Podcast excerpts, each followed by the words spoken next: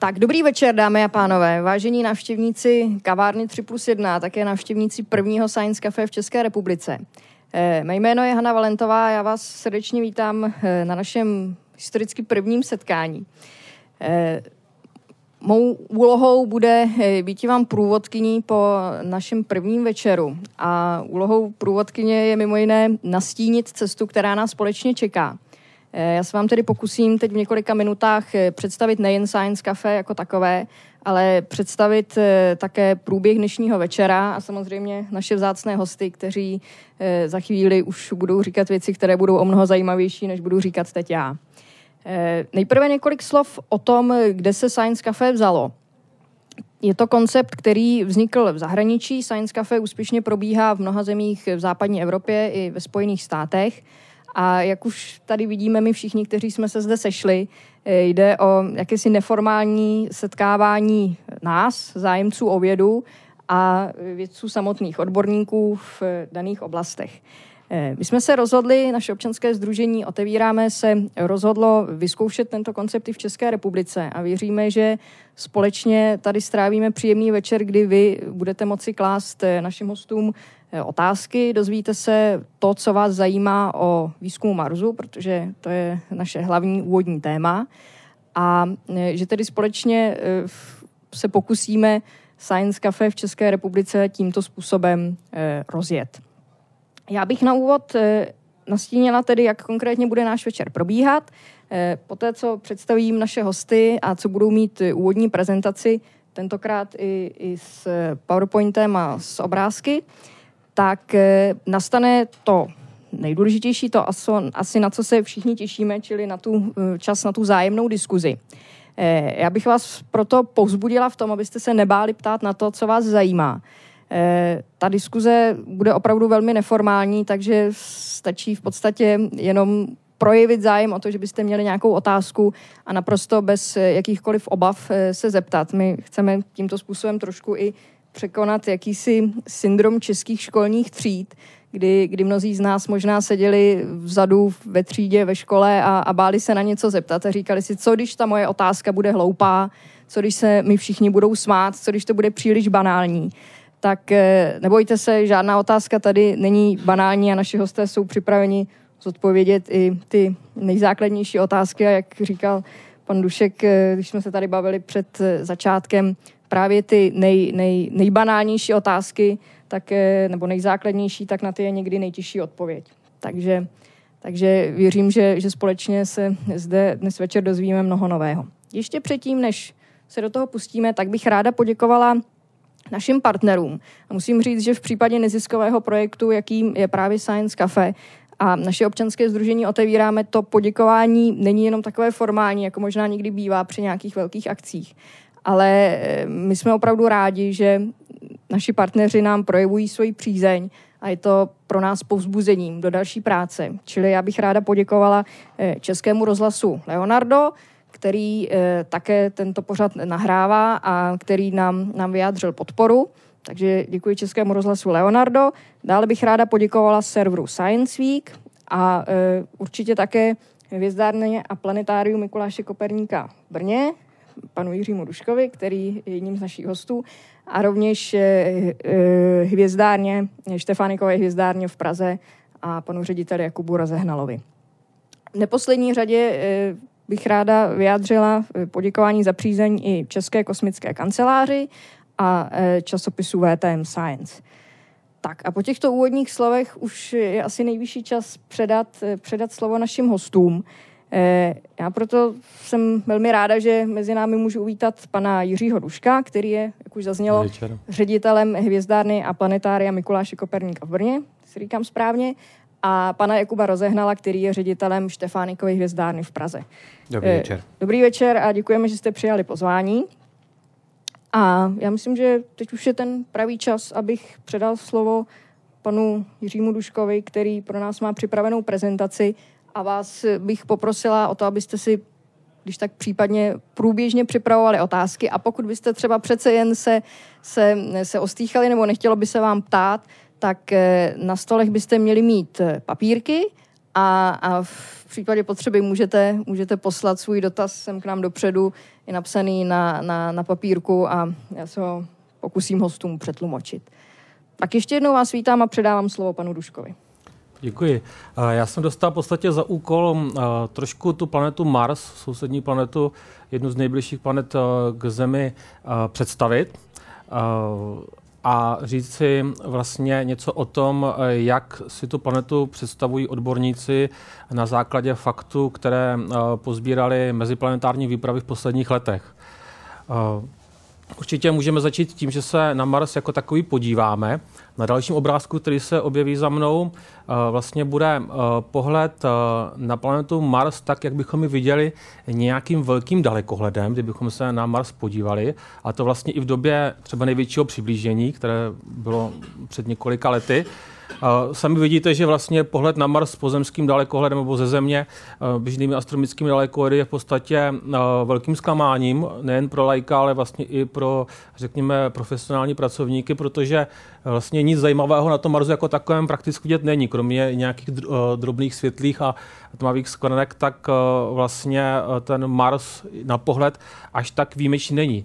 Eh, na druhou stranu, když se podíváme do historie, tak se ukazuje, že eh, ten Mars v minulosti eh, mnohokrát, nebo pozorovatel jako takové zaujal, především díky svému oranžovému zabarvení a kvůli němu vlastně byl od nepaměti spojován s řadou různých jevů a událostí a samozřejmě především díky té barvě s událostmi spíše těmi horšími.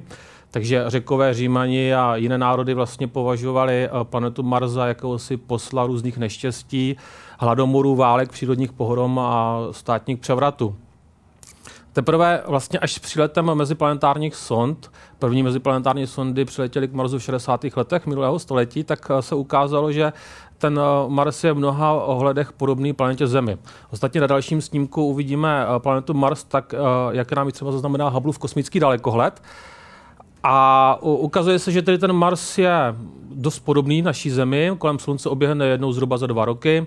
Den na Marsu trvá mm, skoro stejně dlouho jako na Zemi, vlastně 25 hodin. Střídají se na Marsu roční období podobně jako u nás, samozřejmě, že v delších, v delších časových prodlevách. A vlastně na povrchu se také pozorují nejrůznější sezónní změny. Polární čepičky tam existují, prachové bouře i oblaka. Na kolem Marsu také obíhají dva malé satelity, Phobos a Deimos. Na dalším snímku, který je ještě z větší blízkosti a který již pořídili meziplanetární sondy, které se vydaly na planetu Mars, tak je vidět, že uh, sice svým způsobem těmi základními charakteristikami je planeta Mars podobná Zemi, ale přece je trošku rozdílná. Uh, atmosféra na Marsu je mnohem řidší než na Zemi. Uh, takže vlastně podobu toho Marsu formovali nejen, uh, řekněme, erodující procesy, ale také například planetky a kometární jádra, která tam minulosti dopadala. Takže řekněme, že severní polokoule planety Mars eh, je pokrytá vlastně různými kaniony, eh, vyhaslými vulkány, ale i také třeba zvlněnými eh, nížinami a naopak ta jižní polokoule je prakticky celá přehorána krátery všech možných velikostí ale nachází se tam i třeba hřebeny rozsáhlých pohoří a nebo hm, kamenité pouště. Důležité je, že vlastně eh, celý povrch planety pokrývá vrstva eh, jemného prachu, který je bohatý na minerály železa. A protože v minulosti na Marsu byla tekutá voda a byl, tam i relativně eh, velké množství kyslíku, tak vlastně to železo, tak říkajíc, korodovalo. A díky tomu vlastně ten Mars má onu charakteristickou oranžovou barvu nebo oranžový odstín ta vrstva toho rezavého prachu je v různých místech na Marsu různá. Ono to by pěkně vidět na dalších snímcích, které si ukážeme a které pořídili eh, v minulých eh, letech eh, sondy, které byly vysazeny přímo na povrch Marsu. Někde má ta vrstva tloušťku jenom několika málo centimetrů, ale jinde působením větru se vytvořily různé návěje a přesypy a také se tam vlastně na povrchu Marsu najdou skutečně ohromné pouště, tohle jsou snímky, které pořídili uh, sondy uh, Sojourner a, a Opportunity. A tady třeba vidět, jsou, tady jsou vidět takové krásné prachové uh, duny, které na tom Marsu jsou běžně vidět. Ještě hezčí pohled na ty písečné duny jsou běžné dráhy, to bude na dalších snímcích. Oni totiž vytváří podobné útvary, jaké známe na Zemi. A, takže takhle vypadají vlastně marzovské pouště z nadledu. Vypadá to tak trošku jako, no, nebo budí to dojem jakési, řekněme, orientální kaligrafie.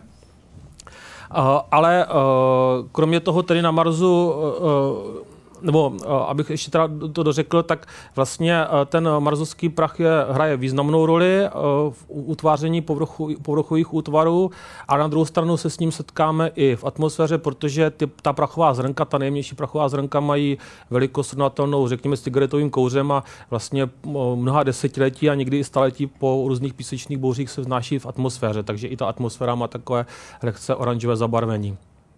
Nicméně umělé družice na Marsu sledovaly i jiné projevy vlastně větrné uh, činnosti. Uh, na dalším snímku budou vidět například oblaka, Takhle, takhle vypadají oblaka na Marsu z nadhledu. Vidíte tam vlastně ten marzovský povrch a v pravé části uh, krásná bílá oblačnost je patrná. Jsou tam pozorovatelná, je tam potřeba pozorovatelná ranní mlha. To bude vidět na pěkně na dalším snímku, kde je obrázek vycházejícího slunce a nebo třeba i jemná oblaka z podhledu, to bude další snímek.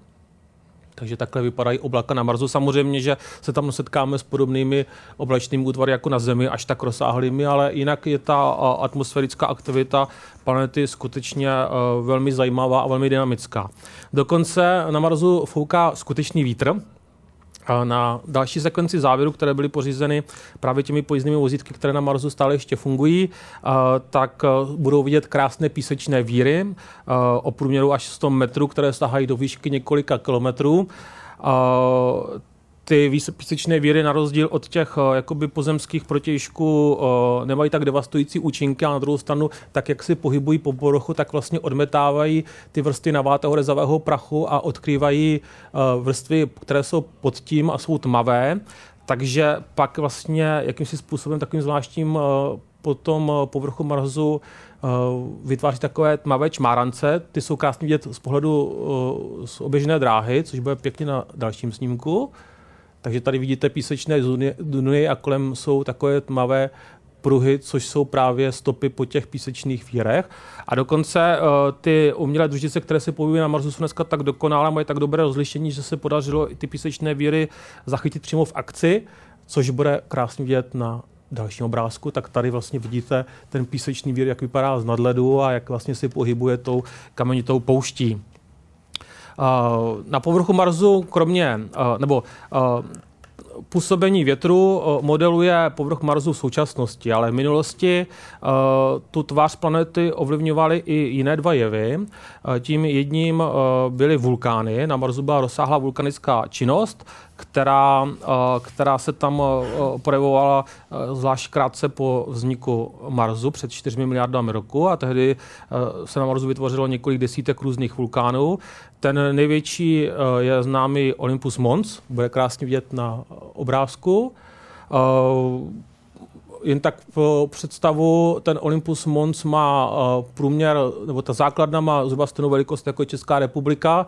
Uh, vrchol stahá do výšky zhruba 21 km. Ta vrcholová kaldera, ten útvar uprostřed, tak ten je tak velký, jako řekněme, jihomoravský kraj. A ty okraje, vlastně ty útesy na okrajích mají výšku až několik kilometrů. Dnes už je ale marzovské nitro uh, vyhaslé, takže ty sopky už dávno nejsou činné. Odhaduje se, že k posledním velkým erupcím na povrchu Marsu došlo zhruba před asi 200, 200 miliony roky. Uh, zajímavé je, že uh, většina těch sopek vzniká na jedne, v jedné oblasti na Marsově povrchu.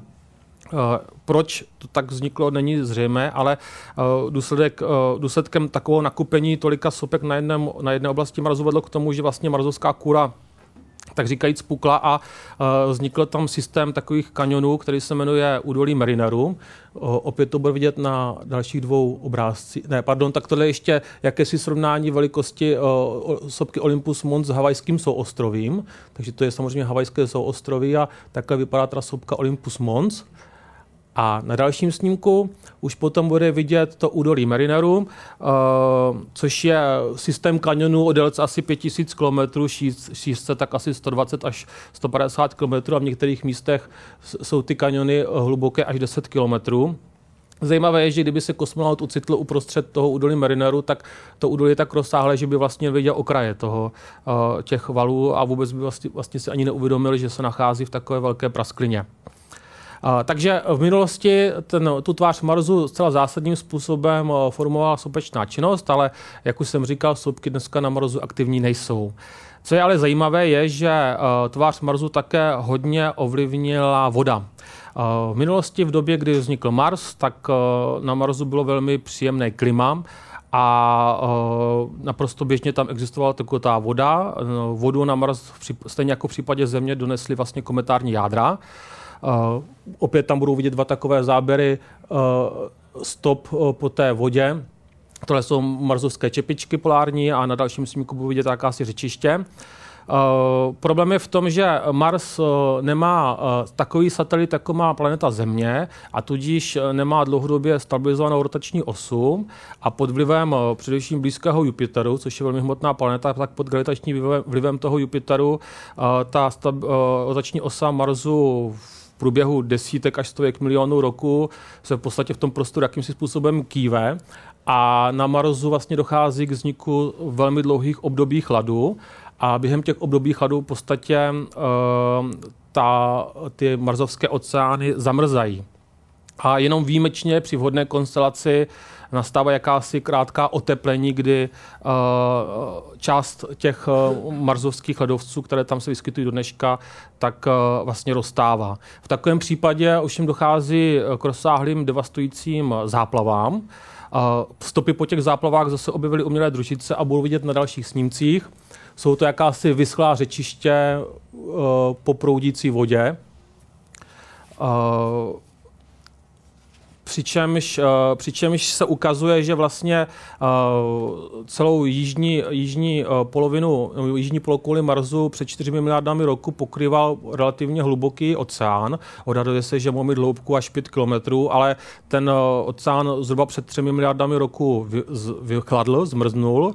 Během několika tisíciletí v podstatě ty marzovské oceány promrzly až na dno a potom v další době až do dneška se mísili s tím existujícím prachem na povrchu Marsu a vytvořili vlastně dneska jakousi eh, kůru většině zmrzlé půdy, řekněme něco jako permafrost, a, a ten se vlastně ukrývá pod povrchem. Eh, na druhou stranu i dnes vlastně přímo na povrchu existují stopy, stopy po tekuté vodě, to bude vidět na sekvenci dalších záběrů, eh, kde eh, se ukazují třeba tohle je snímek o okolí polární čepičky. Eh, kolem jižního a severního polu Marsu existuje až několik kilometrů tlustá vrstva vodního ledu smíchanou s oxidem uhličitým. nicméně existují tam i třeba krátery, které jsou takhle schované pod ledem, anebo třeba takové mini vulkány, které naopak vypadají jako řekněme nějaké cukrové homole.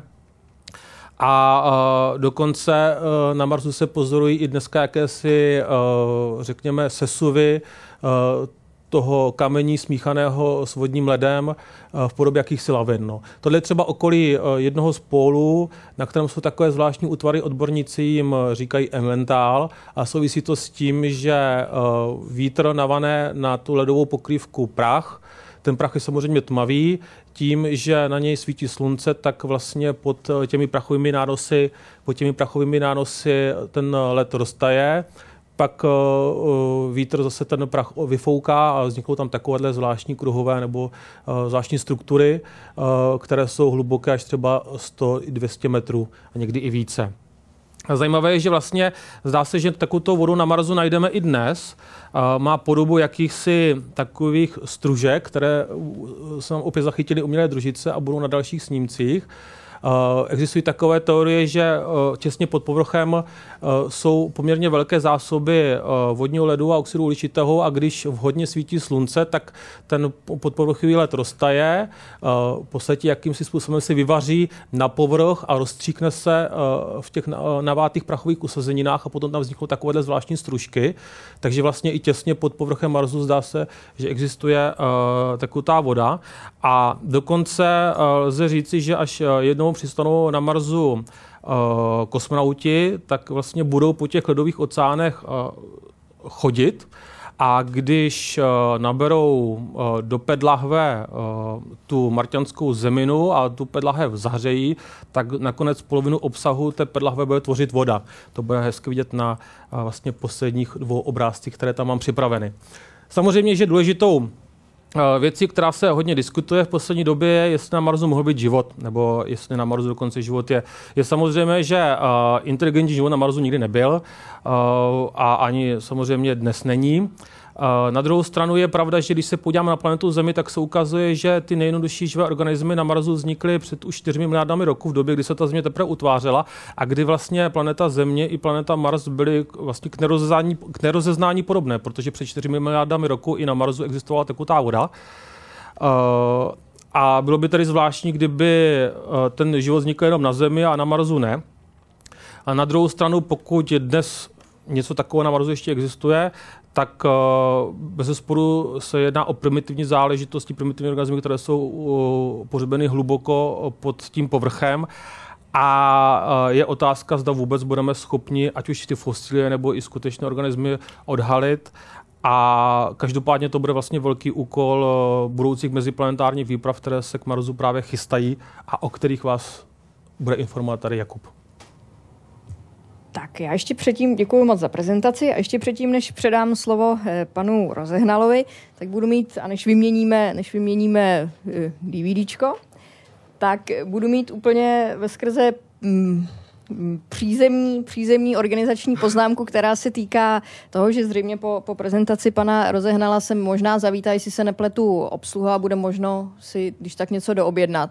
Já se omlouvám, že je to trošku takové stísněnější, ale i to je součást našeho experimentu a taková malá daň za to, že, že tady jsme v té neformální atmosféře, takže někdy s tím, s tím objednáváním je to trošku složitější, ale, ale, ale nebojte, dojde, dojde i na to.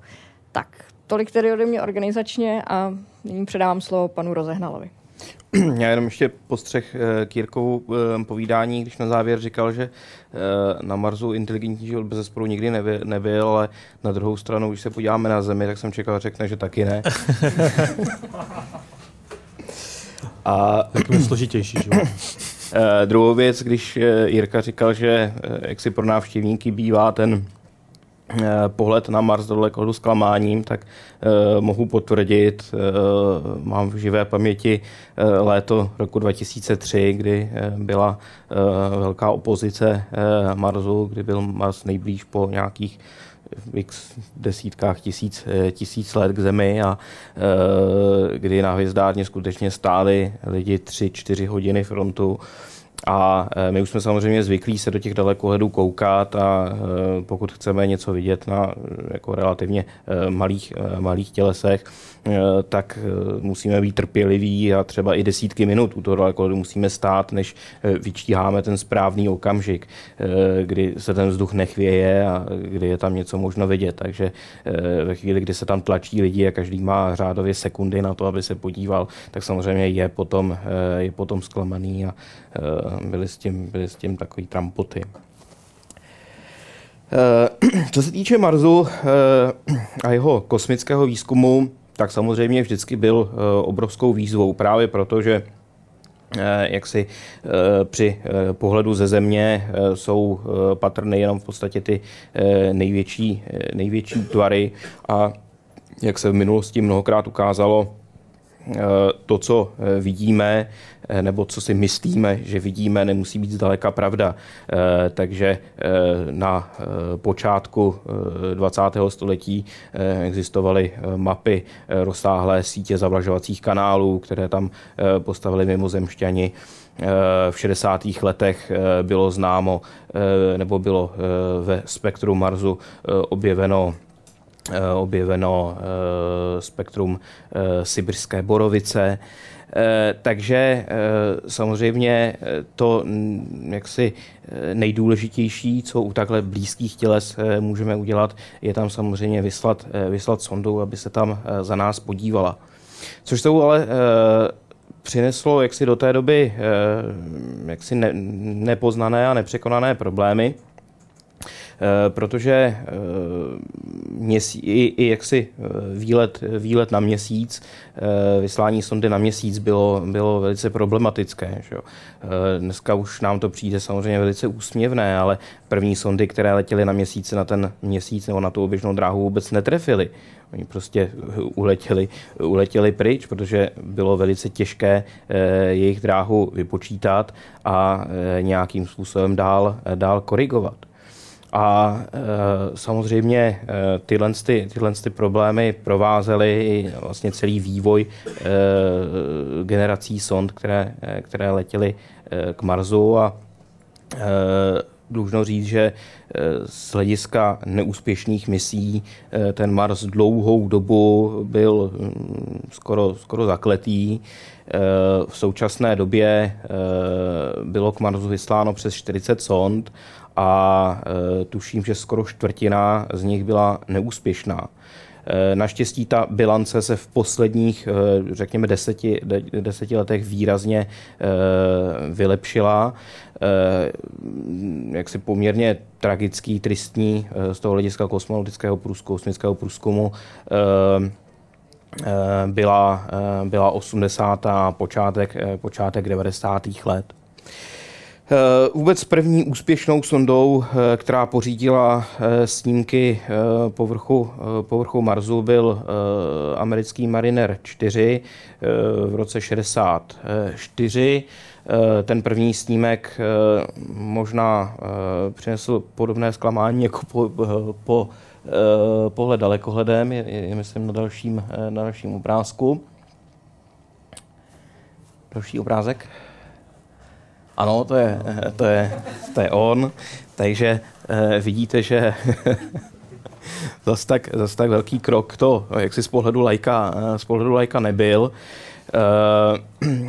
Vlastně i hned po uh, Marinerech uh, byla rozeběhnuta uh, série ruských, ruských sond Mars 1 až tuším, že 12 nebo kolik, ale tahle ta mise byla veskrze, veskrze neúspěšná. Všechny ty sondy eh, v podstatě eh, ještě před eh, příletem na, na oběžnou dráhu vlastně ztratili, ztratili spojení se zemí. Některé z nich dokonce nesly přistávací moduly, i ty přistávací moduly jaksi byly, byly neúspěšné. Na dalším snímku máme, myslím, právě jednu z těch sond Mars tak to je Viking, eh, čili další, další vlastně eh, úspěšnou, úspěšnou sondou eh, po těch, po těch neúspěšných ruských marzech byl, byl až Viking. A ty, myslím, vynahradili, vynahradili všechny ty ztráty, které eh, do té doby byly. Obecně sondy eh, Viking 1 a 2, eh, které tam přistály v polovině 80. let, 75, 76, byly, nebo patří k jedním z nejúspěšnějších sond vůbec v historii dlužno říct, že ty sondy eh, nejenom, že tam eh, jaksi úspěšně přistály a eh, pořídili poměrně, poměrně cená data, ale oni tam velice dlouho pracovali. Viking 2 tam pracoval tuším 6 let, no, až do roku 81. Čili vlastně takto úspěšné sondy se znova podařilo postavit až vlastně na konci, konci 90. nebo v polovině, v polovině 90. let uh, odhlédneme od, uh, od vele úspěšných, asi nejúspěšnějších Voyagerů. Že jo. Uh, sondy, uh, sondy Viking byly vlastně tedy uh, prvními, kterým se uh, povedlo uh, přistání na uh, povrchu té planety. Uh, to přistání bylo trochu odlišné od těch, které uh, možná máme uh, na paměti z poslední uh, doby, kdy se i ve zprávách uh, jaksi ve širokém měřítku promítali animace, kdy ta sonda vlastně v takových erbe v erbezích eh, dopadne na povrch, potom se tam kutálí a nakonec se otevře a vypustí, eh, vypustí to vozítko. Eh, tyhle ty sondy přistávaly na padáku a s pomocí raketových, raketových motorů, protože samozřejmě nesly velice citlivá zařízení, které jaksi by nemuseli, nemuseli takovéto přistání přežít, nehledě na to, že tehdy vlastně ještě ten, ten způsob toho, toho brždění těmi, těmi airbagy vlastně nebyl, nebyl řádně vyvinut. Vlastní práce eh, těch sond na, eh, na povrchu Marsu nebo i na jeho eh, oběžné dráze je velice stížená tím z hlediska řízení, že ten Mars už je od Země poměrně daleko. Když vyšlete sondu na měsíc, tak ji v podstatě můžete dávat povely, které de facto vykonává v reálném čase. To spoždění toho signálu je na měsíc něco eh, přes sekundu. Eh, to znamená, že eh, když to přeženu, můžete klidně na měsíc posadit autíčko, které si dneska koupíte v Tesku na dálkové ovládání a pak, když budete mít dostatečný výkon, tak s ním tam můžete rejdit po tom povrchu. U Marsu je to výrazně složitější, protože eh, ta eh, doba toho spoždění eh, se pohybuje mezi, dejme tomu, pěti až do 20 minut. To znamená, že to klade obrovské požadavky na vlastní robotický systém té sondy. Ta sonda musí být schopná v podstatě samostatné činnosti.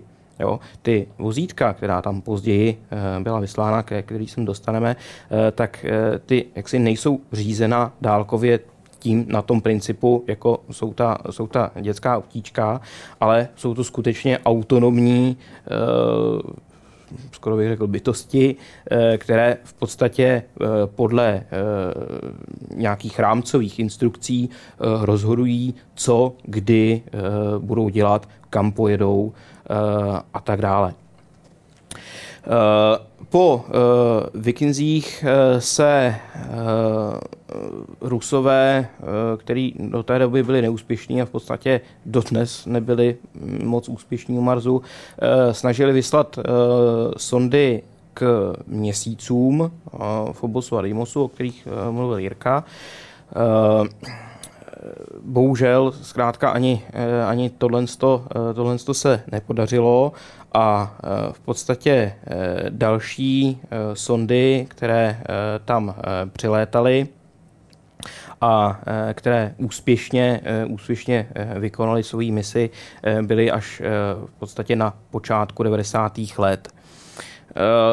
Tam možná eh, máte na paměti eh, poměrně tristní událost eh, z roku 92, která potkala sondu Mars Orbiter kdy eh, v podstatě při tom eh, závěrečném finálním manévru, kdy ta sonda v podstatě měla už se připravit ke vstupu na oběžnou dráhu, došlo k tomu, že tedy se ukázalo, že JPL jako státní instituci používají metrický systém, zatímco tuším, že Lockheed Martin, který dělal ty, ty brzdící motory, používal eh, anglosaský eh, jednotky, eh, takže jak si díky takovéto školácké chybě, za kterou by dostali pětku děti na druhém stupni základní školy, ta sonda, ta sonda byla ztracená. V podstatě toto byl výsledek rozhodnutí, Eh, že eh, sondy eh, Galileo a Cassini jsou vlastně z poslední řady těch velkých projektů, Eh, které velice nákladných projektů řádově v miliardách eh, dolarů, no, několik, několik miliard dolarů eh, a vlastně začne se, začnou se stavět sondy výrazně řádově, řádově levnější, rychlejší, úspěšnější, akčnější a já nevím, co, co všechno. Jo. A to si samozřejmě můžeme, eh, nebo eh, konstruktéři eh, mohou dovolit ve chvíli, kdy vyrábí automobily nebo mm, jakákoliv zařízení, která prostě lze opravit. Ale u sondy, která prostě odstartuje a pak s ní nemáte jiný než radiový kontakt, se ukázalo, že tohle je velice, velice nešťastné, nešťastné řešení. Ukázala to i sonda, a teďka mi vypadlo jí jméno, Mars Polar, Polar Orbiter, Polar Lander, která v podstatě banální chybou, která šla jednoznačně odhalit během eh, řádného testování, ale díky tomu, že zkrátka na to nebyl čas, nebyly peníze, eh, ta sonda se, tu sondu se de facto podařilo omylem vypnout. No. Těsně před přistáním, takže, takže prostě e, zase banální, banální chyba, ale s e, absolutně fatálními, fatálními následky.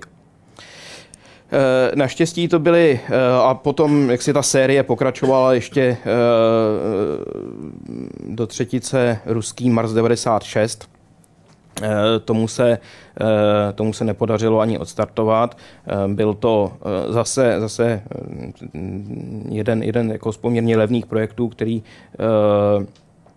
v podstatě měl, eh, tuším, startovat na eh, nosiči jaderné hlavice, původně navrženém. Eh, ta sonda skončila, skončila v moři. Byly okolo toho velké, poměrně velké bylo okolo toho poměrně velké pozdvižení, protože ta sonda nesla termo, termoelektrické generátory, které obsahují plutonové články, eh, takže eh, jak si byly, byly vysloveny obavy z toho, zda, zda to nemůže nějakým způsobem kontaminovat. Eh, věřme, věřme, že si konstruktéři té sondy toho byli dobře vědomi a že ty kontejnery jsou skutečně dobře, dobře zapečetěné. Tak ale dost bylo katastrof na dalším snímku Eh, bychom měli mít, uh, ano, to je jeden, jeden, jedna z těch eh, sond uh, Phobos ruských, tak to je ještě katastrofická. A další snímek, ano, tak to už je uh, sonda uh, Mars uh, Reconnaissance Orbiter. Uh, nebo možná já ty sondy tak neznám, to je, ne, není to, je, je to, je to, je to Global Surveyor. Uh, velice, velice úspěšná uh, sonda, která uh, vlastně svoji uh, činnost ukončila teprve, teprve nedávno, která přinesla velice podrobné snímky. Z nich jeden bych rád ukázal, myslím, že bude na dalším. Ještě jeden. Ano. Eh, tohle je, tohle je snímek, který eh, nám eh, až do, tuším, že roku 2001 nedal, nedal spát, protože na hvězdárnu pořád volali lidi a ptali se, jak je to s tou tváří na Marsu a dokonce i v rádích se nás na to ptali, jak je to s tou tváří na Marsu a co, co v té Sidonii tam ten viking, viking objevil tak eh, konečně eh, MGS eh, odhalila, co tam skutečně je. To bude na dalším snímku. Takže bych vás rád ujistil, že tam žádná tvář není a že to vypadá nějak takhle. Máme tam ještě na dalším snímku třírozměrný model té oblasti, takže opravdu tam nikdo nic, nic nepostavil. Eh, na dalším snímku eh, je eh, úplně jaksi převratná, převratná sonda Pathfinder s vozítkem Sojourner. Na tu sondu mám dobré vzpomínky, protože firma, která vyrábí čokoládové tyčinky Mars, se eh, v roce 96 eh, rozhodla, že eh, jaksi v rámci přistání Pathfinderu vykoná na hvězdárně reklamní kampaň. Každý návštěvník dostal k, ke vstupence zdarma tyčinku Mars a těchto tyčinek tam bylo strašné, spousta, strašná spousta. Pravda, od té doby tyčinky Mars nemůžu ani vidět. Ale dost dlouho se na nich dalo přežít. Další uh, obrázek je uh, patrně, bude další vozítko. Asi. Ne, tak tohle je ještě z Pathfinderu, slavný snímek Twin Peaks. Uh, tady bych se rád zmínil o jedné věci, kterou tady možná ještě, o které si budeme povídat. je naprosto úžasné, jakým způsobem vlastně američani dokážou prodat, prodat výsledky i průběhy svého, svého výzkumu na hvězdárně jsme, eh, tuším, že v roce 2004, eh, měli eh, výstavu snímků pořízených vlastně z následovníků toho vozíka Sežernej z roveru Spirit a Opportunity. Eh, kdy eh, vlastně pomocí stereokamer byly eh, vyfoceny skutečně snímky, které ve chvíli, kdy jste si zasadili do stereografických brýlí, tak jste měli možnost ten Mars skutečně skoro si, skoro si osahat. Ta výstava měla obrovský úspěch a to je, to je prostě způsob, kterým, kterým američani ty svoje, svoje výsledky prodávají. Jsou to obyčejné snímky, které jak si eh, vědcům eh, nemusí zas až tak eh, pomoct, ale veřejnosti něco skutečně řeknou. Na rozdíl bohužel třeba od řady evropských projektů, které jaksi po vědecké stránce jsou perfektně zpracované, ale po té PR bohužel, bohužel si myslím, že je co, je co dohánět. Takže na dalším snímku je ano, tak to už bude Mars Reconnaissance Orbiter, sonda, která tam eh, dodnes, eh, dodnes obíhá. V podstatě v dnešní době eh, tam máme, tuším, pět sond na Marsu, čili Mars je v současné době nejsledovanější, je nejsledovanější těleso s výjimkou Země. A v podstatě Mars Reconnaissance Orbiter zmapoval povrch Marsu eh, s rozlišením, eh, které je v podstatě už dostatečné k tomu, abychom tam byli schopni eh, navádět další, další uh, sondy uh, nebo přistávací, uh, přistávací moduly uh, s uh, určitostí, že tedy uh, nezapadnou do nějaké uh, škvíry, trhliny, tak jako se to stalo třeba uh, přistávacímu modulu Beagle uh, sondy Mars Express, uh, evropské sondy, která tam uh, opět, opět tedy do dnešní doby pracuje, ale bohužel bez toho svého eh, dítěte. Eh, na dalším snímku bude, já si musím počkat, já si to už nepamatuju, co tam bude.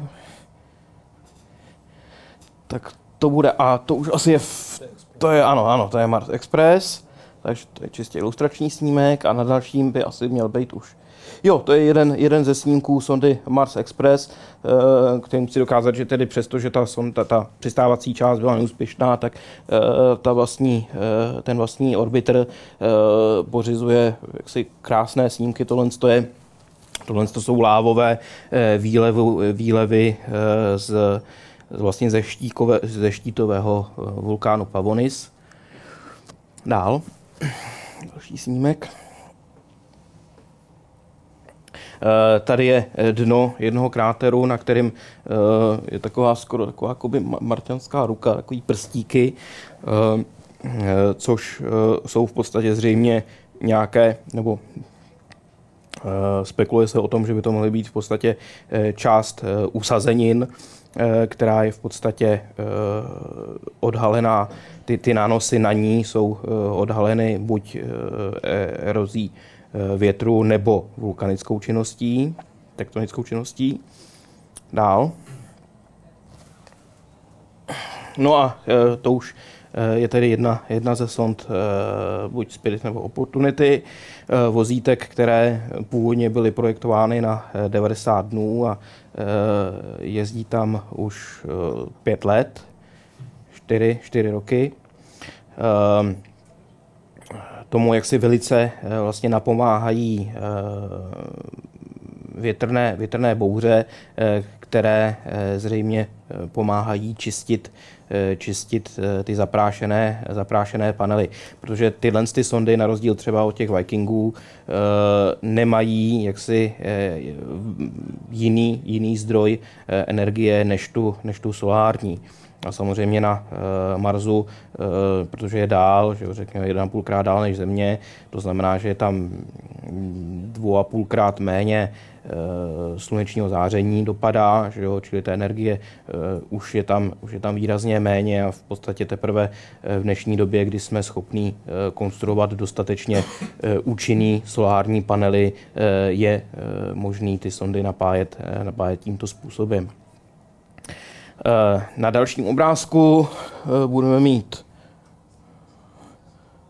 patrně něco, to je Phoenix, sonda Phoenix, eh, která jako první přistála v podstatě v polárních, polárních oblastech, no na, na hranici v podstatě té, té polární čepičky.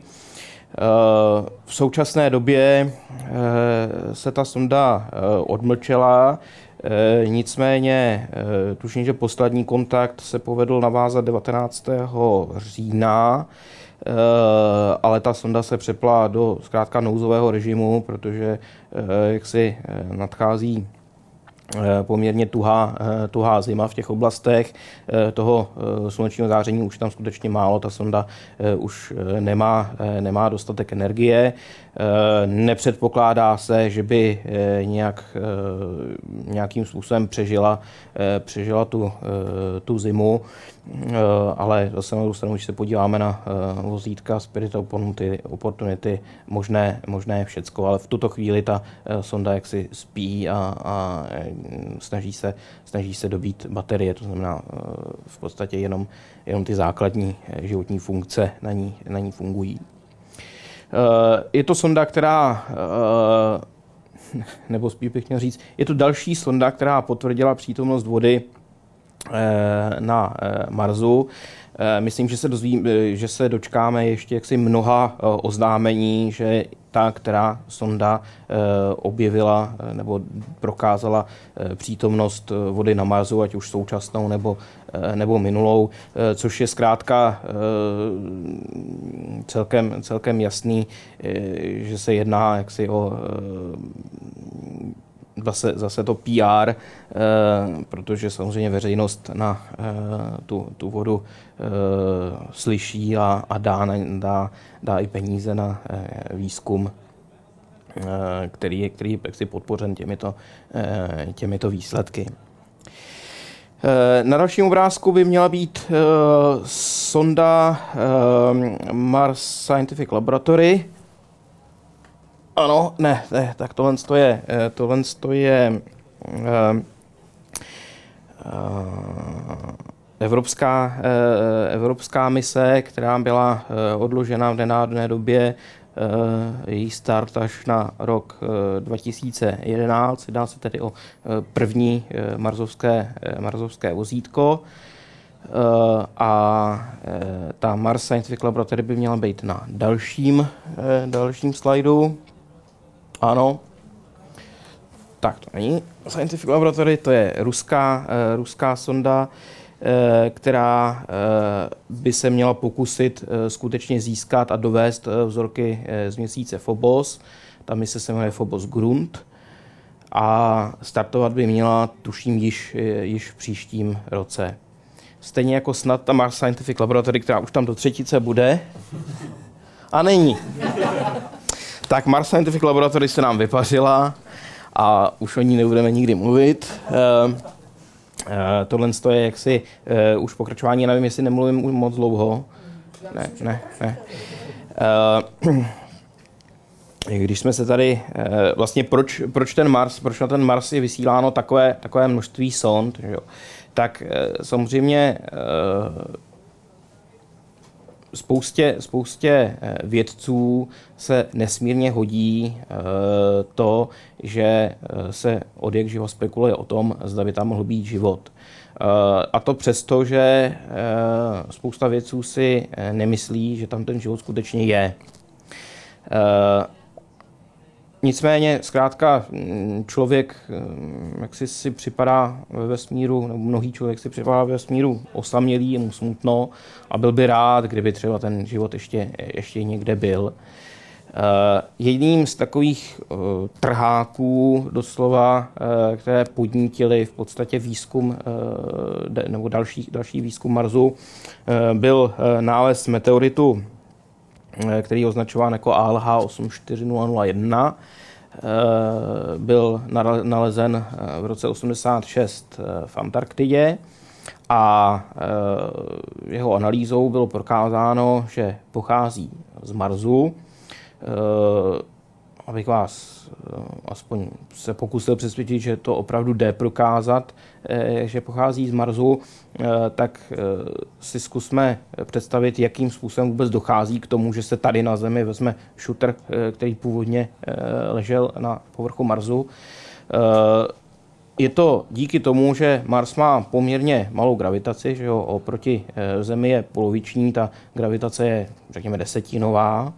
Eh, to znamená, že eh, není zas až takový problém, aby eh, těleso, které na Mars dopadne, z jeho povrchu vlastně vyrazilo nějaké množství materiálu, který se potom dostane do kosmického prostoru. A pokud si uděláme nějaké podrobnější výpočty nebo simulace počítačové, tak zjistíme, že zhruba 1% toho vyvrženého materiálu e, má šanci se střetnout se zemí, což je poměrně hm, jaksi hm, nezanedbatelný, e, nezanedbatelná pravděpodobnost.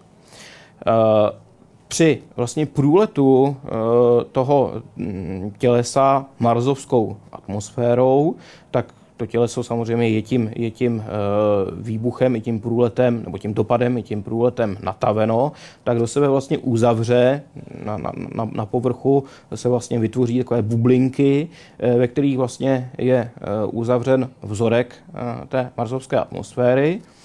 Potom dopadne, dopadne ten šuter tady, tady na Zem, no a my za několik tisíc, desítek tisíc let, když ho najdeme, tak ho rozřízneme a uděláme analýzu, eh, samozřejmě geologickou analýzu, která nám napoví, z jakého tělesa, jestli z malého nebo z velkého, z planetky nebo z planety ten meteor, eh, meteorit je. No a eh, když uděláme jaksi podrobnou analýzu toho plynu v těch bublinkách, tak zjistíme zastoupení vzácných plynů.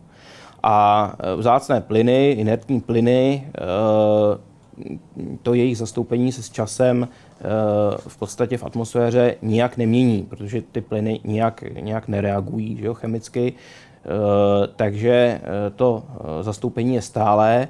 No a pokud máme data měřená třeba ze sond, nebo ze sond Viking v, tehde, v tehdejší době, že jo, byly, Eh, tak eh, v podstatě můžeme, můžeme poměrně eh, jednoznačně přiřadit ten, ten meteorit k tomu, k tomu mateřskému tělesu. No a proč o tom tak široce, ale zajímavě vyprávím? To proto, že na dalším snímku uvidíme co?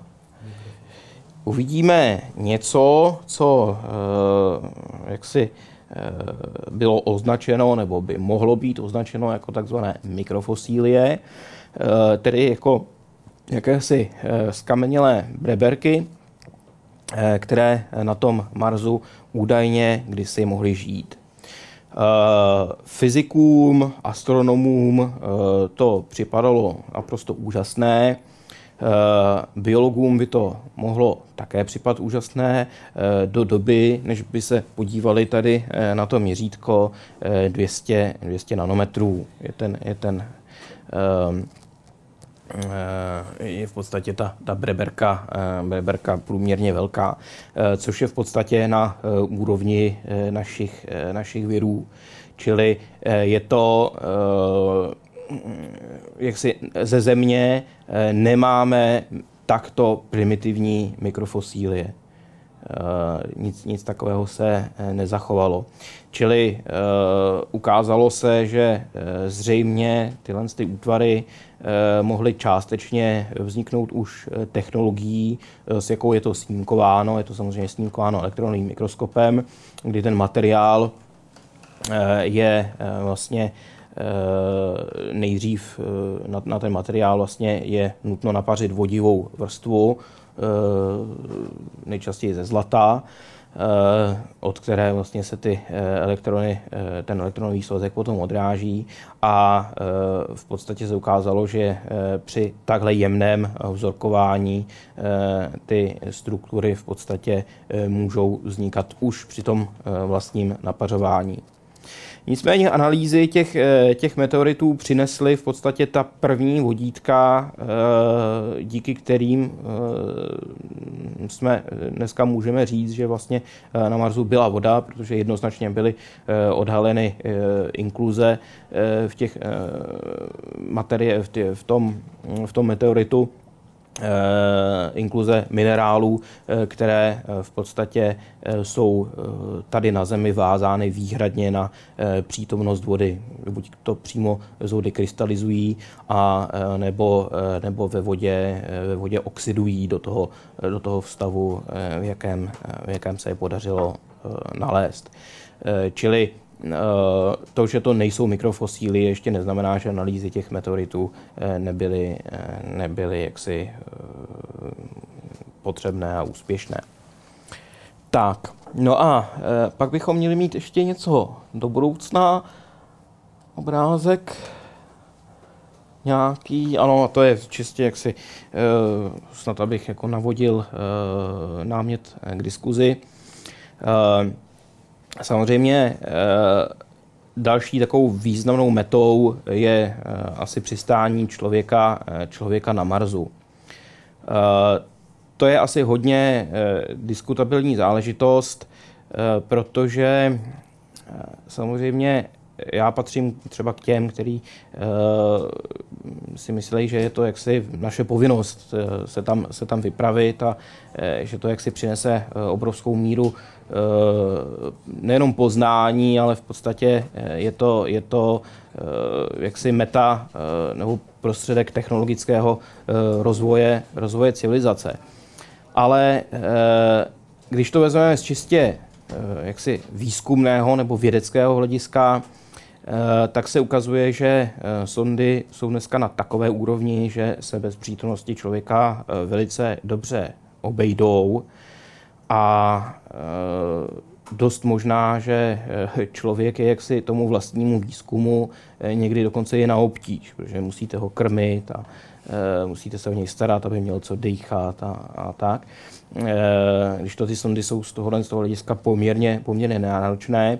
Další, další věc je, že samozřejmě pátráme-li po přítomnosti života jaksi, ať už současného nebo dávného, eh, hledáme na eh, skutečně úrovni bakterií a virů, eh, tak je zapotřebí zabezpečit, že tam žádný život nenaneseme, že ne, nezasadíme. Ty sondy jsou sterilizovány, ale mm, ukazuje se, že v podstatě Eh, účinná eh, sterilizace, eh, která by stoprocentně zabránila tomu, aby se tam dostaly zárodky nějakých našich, našich virů, bakterií, spor a podobně, je v podstatě nemožná. Jo, že zatím jaksi nejúčinnější prostředek sterilizace je ozáření kobaltovou bombou, což jednak lidi špatně snáší a sondám to taky nedělá dobře, zejména té e, jejich elektronice. Jo, v podstatě dávky záření, e, který, který by byly zapotřebí k, k spolehlivému zničení e, veškerého živého na té sondě spolehlivě zničí tu její vlastní elektroniku. Čili přestože se to sterilizuje pečlivě, tak nikdy se jaksi nevyhneme tomu, že, že tam něco, něco nezůstane. No a u člověka je to samozřejmě mnohem a eh, mnohem, a mnohem složitější. Eh, nicméně eh, asi je jaksi mm, přistání člověka na Marsu časem nevyhnutelné. Pak se samozřejmě spekuluje i o takzvané procesu terraformace Marsu, tedy jeho přizpůsobení k, jaksi, do, do podmínek, které by byly vhodné k našemu životu. Pro případ, že by nás zkrátka tady na Zemi bylo, bylo to, že už bychom sem, se sem nevešli. Já si myslím, že lidi jak si vymyslí daleko jednodušší způsoby, jak zredukovat svůj vlastní stav a tohle je, myslím, hodně, hodně daleká, hodně, hodně daleká budoucnost. Tak já už jsem asi povídal strašně dlouho, takže se omlouvám a končím. Tak já děkuji moc za zajímavou prezentaci, vám oběma. A teď je dotaz, teď je prostor pro vaše dotazy. Tak eh, má už někdo připravenou nějakou otázku, nebo ještě se můžu na něco zeptat já? Jestli si dobře pamatuju, tak stáří Marsu jste říkal, že se odhaduje na 4 miliardy let. Stáří Země, pokud se nemýlím, se odhaduje nějaký 14-15 miliard let, plus minus, nebuďme detailisté.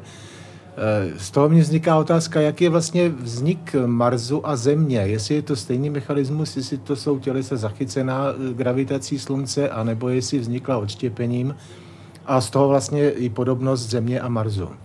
Já jsem se asi špatně vyjádřil. Ono to je tak, že vlastně obě tělesa Země i Mars vznikly přes zhruba 4,5 miliardami roku eh, a vznikly vlastně ve stejný okamžik, stejnými mechanismy, to znamená z jakousi oblaku plynu a prachu, který se začal z nějakou důvodu smršťovat ten oblak vlastně vytvořil, jakoby tak, měl takovou diskovou podobu. Uprostřed ta mlhovina prachu a plynu byla nejhustší, tak tam vzniklo slunce a potom vlastně kolem dokola na těch oběžných drahách vznikly jednotlivé planet, planety. To znamená, že Mars i Země vznikly stejným mechanismem a vlastně ve stejné době, tedy před asi 4,5 miliardami roku bych se chtěl zeptat ohledně té terraformace Marsu, eh, jak je to s magnetickým polem Marsu? Protože jsem se dozvěděl, že to by mohl být potom problém pro víceméně život jako takový. Eh, je to tak, on je to eh, v podstatě problém i nejenom z hlediska té terraformace, ale už jaksi z hlediska toho, toho přistání člověka na Marsu, protože No se ukazuje, že v podstatě jednak eh, ten let nějakou dobu trvá nejméně, nejméně v podstatě 6 až 7 měsíců eh, a další startovací okno eh, na zpáteční let v podstatě nastává až po půl roce. Jo, čili e, není to tak, že e, prostě oni přistanou na měsíci, e, teda na, na, na Marsu, tak jako na, na měsíci, e, pozbírají pár šutrů a, a, a jde domů. Jo. Oni tam budou v podstatě půl roku e, muset, e, muset se trvat a čekat na startovací okno a pak zase půl roku zpátky. Eh, což samozřejmě znamená, že eh, oni budou eh, právě díky nepřítomnosti atmosféry a nepřítomnosti magnetického pole vystavený poměrně velkým dávkám kosmického záření kolega, kolega, který se zabývá exo, exobiologií, tvrdí, že jaksi takové dávky jsou jaksi nevyhnutelně příčinou, příčinou vzniku různých rakovinných onemocnění a podobně. NASA to opírá nebo zkrátka vypracovala projekt, projekt kterým, kterým jak si by se daly ty dávky toho kosmického záření snížit. Eh, ale samozřejmě, eh, jak si z toho dlouhodobého hlediska mm, to magnetické pole samozřejmě nevyrobíme, eh, nevyrobíme na tom Marsu. Takže ano, je to, je to jeden, jeden z problémů, který, který budou velice obtížně překonatelný. Jestli já můžu k tomu něco dát, ono totiž upřímně ten terraforming podle mě, podle mě je to teda velká chiméra, jakože se vůbec něco takového uskuteční, protože uh, v podstatě dneska nejsou žádné mechanismy, jak jako přetvořit svou planetu. Že? Máme problémy tady na Zemi s tím, abychom zabránili jako ničení ozonové vrstvy a, a tam bychom jako měnili celou planetu. Celá věc je to taky otázka energie, kolik vlastně energie do toho musí vložit, aby se něco na tom Marsu změnilo. Takže i kdyby se spekulovalo nad nějakými generátory nebo nad nějakými řízenými jadernými explozemi nebo nad zhozením nějaké planetky na povrch Marsu, aby se ten Mars zahřál, tak uh, stejně by to byl běh jako na staletí, možná i tisíciletí, ne delší dobu. Předtím samozřejmě nějaké problémy na Zemi buď pominou, protože my už tady nebudeme, a nebo naopak budou ještě horší. A další věc je, že vlastně tím, že ten Mars je menší než Země, uh, tak on má samozřejmě slabší gravitační pole a to znamená, že ta planeta není schopna dlouhodobě udržet tak hustou atmosféru. Takže i když by se nějakým zázrakem stalo, že by najednou na Marsu bylo dýchatelné ovzduší a tekla tam voda, tak ten Mars stejně kvůli tomu menšímu gravitačnímu poli nebo menší intenzitě gravitačního pole o to stejně přijde časem. To znamená, že ten terraforming je podle mě naprosto chimera. No. samozřejmě přijde nejenom o tu atmosféru, ale tím, jak se bude snižovat atmosférický tlak, tak se začne i rychleji odpařovat ta voda. Takže ani tu vodu tam, eh, tam, ani tu vodu tam odpoříme. Eh, ne, ne, neudržíme. Eh, jak jsem mluvil o těch jaderných explozích, jedna, jedna z teorií toho terraformingu předpokládá, že by se třeba na ten povrch Marsu mohl schodit jeden z těch jeho dvou měsíců, jo, který tam stejně dřív, dřív nebo později spadne, tuším, že za 50 milionů let, já už tady nebudu, ale vy si na to vzpomeňte. Uh, protože uh, ten měsíc má uh, samozřejmě vázanou rotaci, ale tu planetu obíhá v podstatě rychleji. Takže ho to neustále brzdí a přibližuje, přibližuje k té planetě. Máme nějakou další otázku? Uh, ohledně toho magnetického pole ještě bych se zeptal, čili nás na Zemi, jestli se nepletu, jeden z, jakoby, z spolu prvků, který udržuje to magnetické pole, je tekutý jádro. Tekutý jádro, jestli se nepletu, udržuje měsíc díky tomu, díky slapovým silám, že neustále jakoby mixuje celou tou planetou. Nevím, jestli to tak chápu dobře. A to vlastně ten Mars nemá, takže můžu to chápat takže zatímco země zůstává jakoby tekutá, furt to takový dynamický, tak ten Mars zatuhává i v té vulkanické činnosti? Dá se to tak pochopit? Pokud vím, tak vlastně země má tekuté jádro díky radioaktivnímu rozpadu prvku, to vlastně ohřívá nitro země a Mars díky tomu, že menší, tak už vychladlo, že ty prvky už to nestačí ohřívat. Takže to nesouvisí s měsícem, ale souvisí to vlastně s velikostí té planety. Jo, tak a u Marsu se možná spekuluje nad tím, že má možná polutekuté jádro, něco takového, ale rozhodně v podstatě je to mrtvé těleso z tohohle pohledu.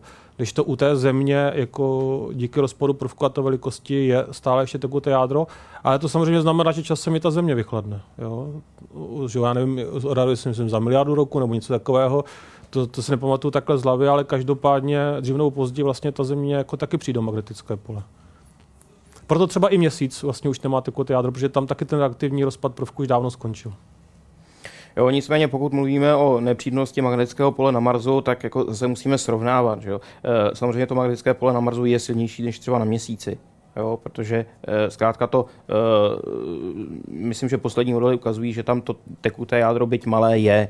Jo? Čili e, nějaká, nějaká, nějaký zbytkový magnetismus tam je a e, v roce 2006 nebo 2007 e, se podařilo dokonce detekovat polární záři na, e, na Marsu, e, ale samozřejmě ne v, jaksi v optickém oboru, v podstatě jenom jaksi, e, rádiovými, rádiovými vlnami.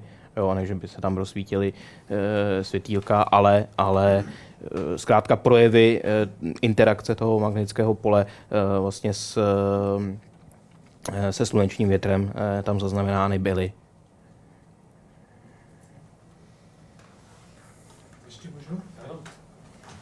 Zmínil jste původ vody na Marsu, že to je voda zachycená, je to meteoritická voda. Stejně tak jako na Zemi. Eh, to je jediný mechanismus, jak vznikla voda na Marsu i na Zemi? To ne, nemůže vzniknout i nějakým chemickým způsobem? O tom já teda přinečeno moc nevím, ale uh, jsou, ono se to samozřejmě přesně neví, ale uh, panuje taková zhoda, že skutečně většinu vody na Zemi a pravděpodobně ten Mars donesly komety, kometární jádra, ale jak to přesně, jestli že mechany jako vzniknou chemicky? Eh, takhle, samozřejmě ve chvíli, kdy eh, vznikly ty, eh, ty vnitřní planety, ty terestrické planety, tak byly velice žhaví a v podstatě odplyňování vlastních jader nějakou, nějakou vodu přineslo. Ale samozřejmě díky, díky té vysoké teplotě spousta té vody utekla. Eh, čili eh, hledal se způsob, jakým vlastně, eh, nebo věci hledali způsob, jakým v úzovkách tu vodu na zem dopravit, že jo, jakým, jakým, jakým byla dopravená. Chemicky to za teplot, který tady tehdy panovaly, nejde. Čili další, další na řadě v podstatě byly, byly právě komety.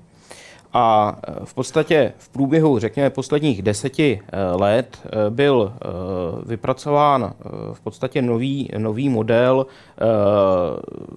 vzniku a zejména tedy pozdějších fází formování sluneční soustavy.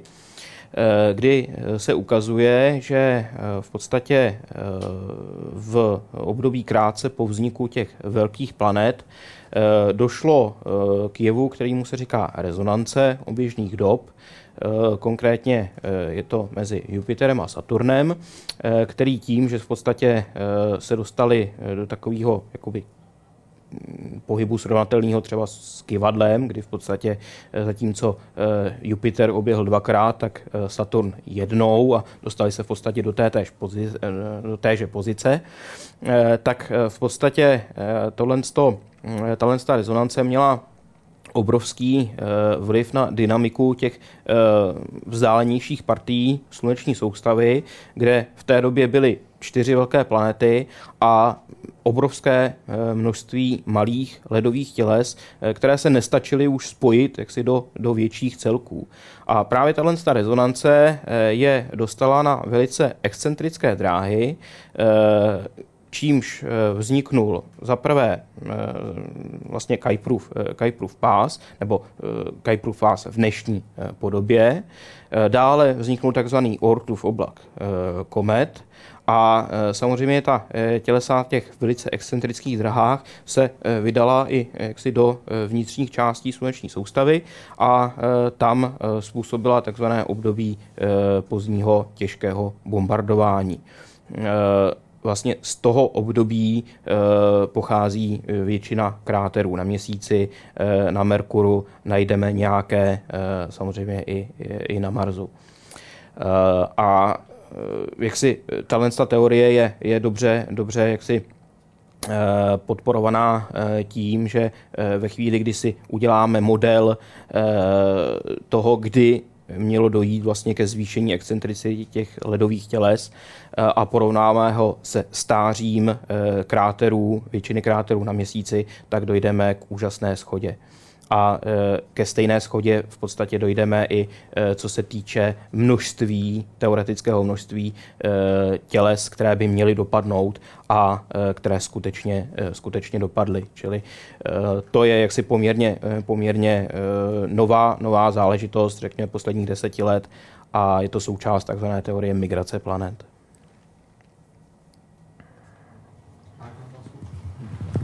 Mě by zajímalo, zda výzkum Marsu má nějaký praktický dopad na výzkum Země.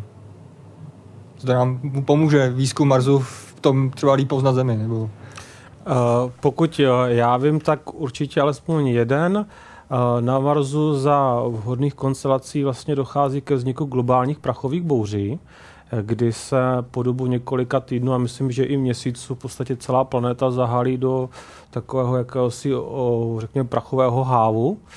A uh, říká se, že vlastně podobným způsobem bychom mohli něco, podobno, něco takového generovat i v případě země, kdyby byla jaderná válka. Takže také se třeba studují následky jaderné zimy, která by se mohla odehrát po nějakém globálním konfliktu. Ale uh, jinak teda přímý dopad na poznávání země, to si tako těžko těžko něco takhle říct. Eh, já si myslím, že kdybychom tady měli geologa, že by určitě něco takového našel, ale to ani jeden z nás není, takže a zajímavé je, že vlastně díky těm meziplanetárním sondám, které se pohybují kolem Marsu, tak pane takový, taková zhoda, že vlastně ten Mars je v mnoha směrech lépe proskoumaný než planeta Země. Například. A že je, jako v podstatě to, co zjišťujeme, je, jakým způsobem se vyvíjela ta planeta v kontextu s, s naší planetou, tak bych asi řekl.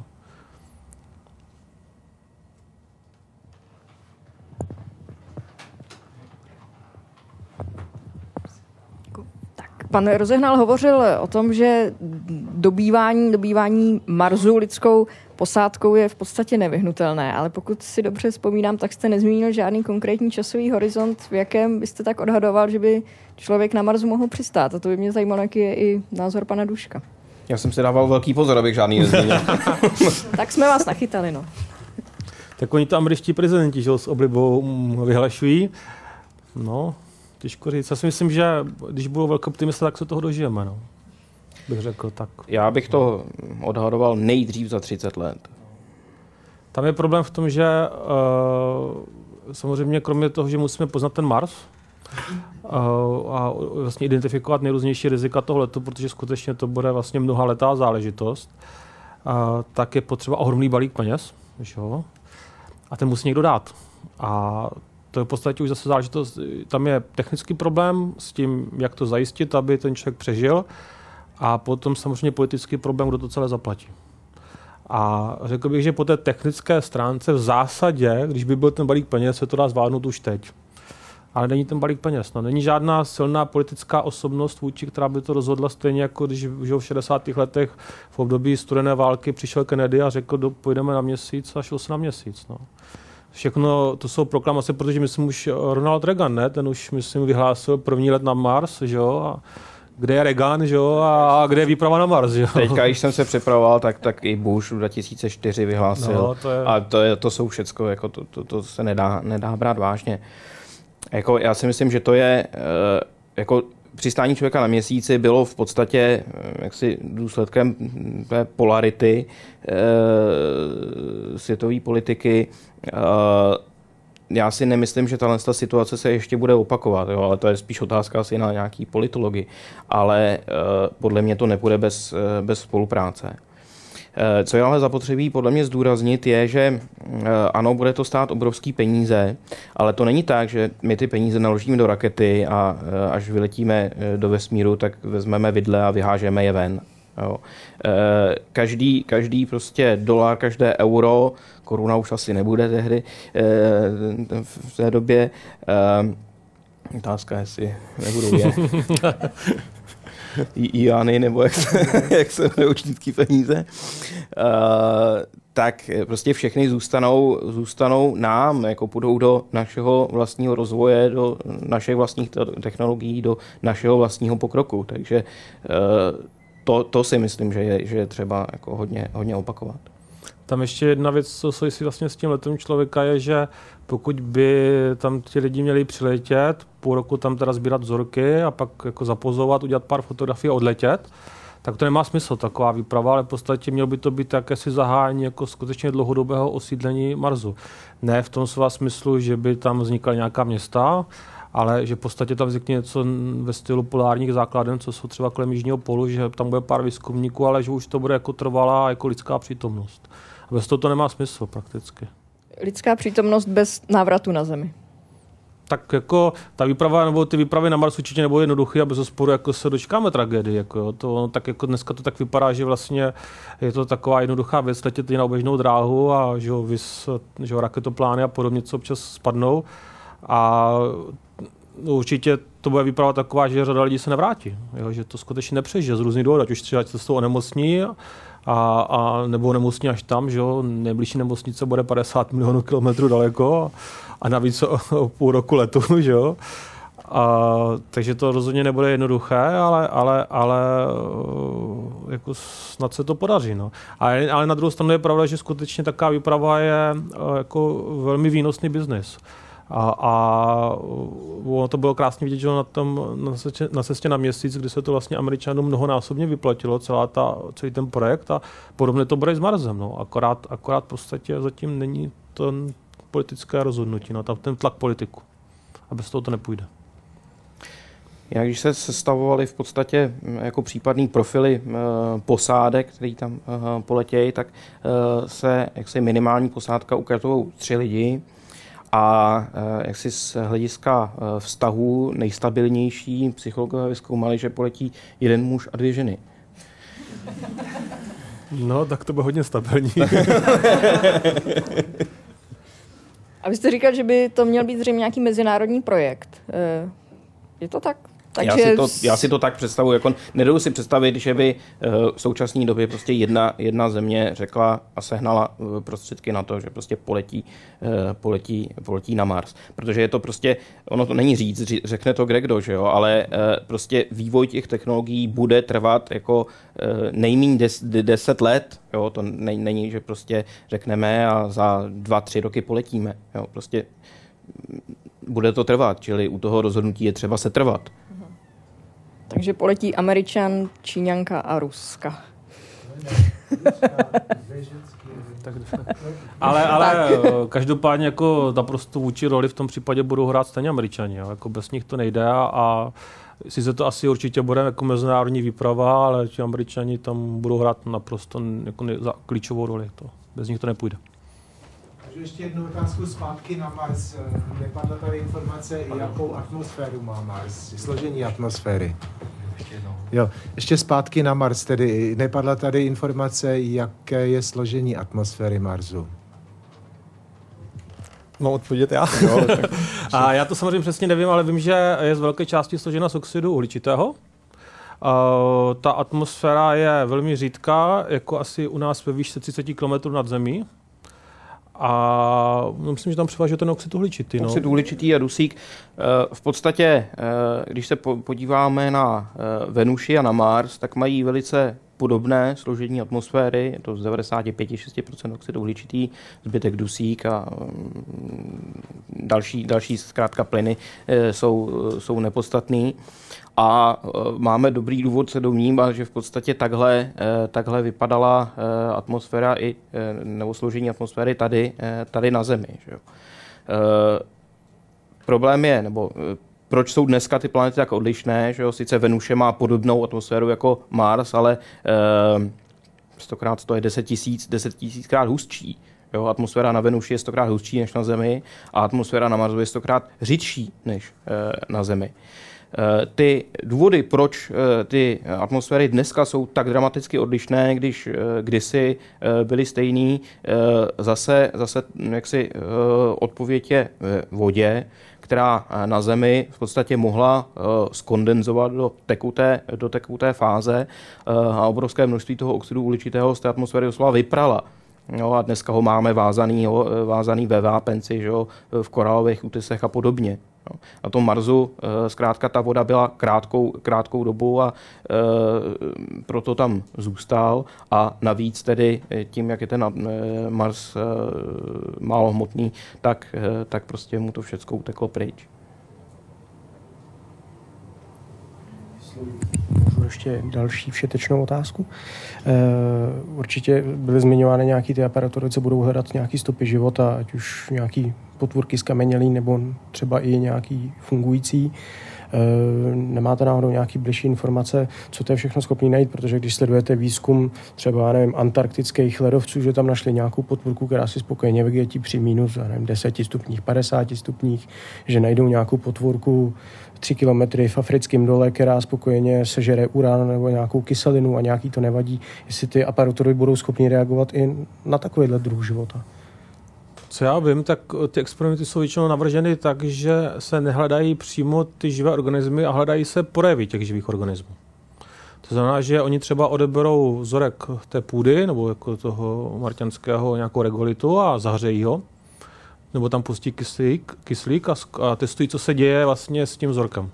Jestli třeba se neobjeví něco, co začne jakoby ten kyslík pohlcovat, tedy jakýsi projev živých organismů. Ale Myslím, že žádné mikroskopy ani z takového se tam zatím nedovezlo a ani myslím, že se to nepo, nepředpokládá, pokud vím. Eh, co se plánuje, je eh, experiment, který v podstatě je nesmírně jednoduchý a eh, je odvozený od toho, jak se zkoumá přítomnost různých bakterií tady, eh, tady na zemi. Že? Když vás bolí v krku a jdete k doktorovi, tak vám prostě udělá výtěr z krku a eh, ty potvůrky prostě jako ne, nevidí pod mikroskopem, že ani nemá šanci je nějak detekovat, ale on jim prostě dá jídlo a pití, že jo? začne je kultivovat a ve chvíli, kdy ty organismy mají hm, podmínky vhodné pro jaksi, rozmnožování, tak se začnou velice rychle množit že jo? a potom už je i vidí vidíte. Že?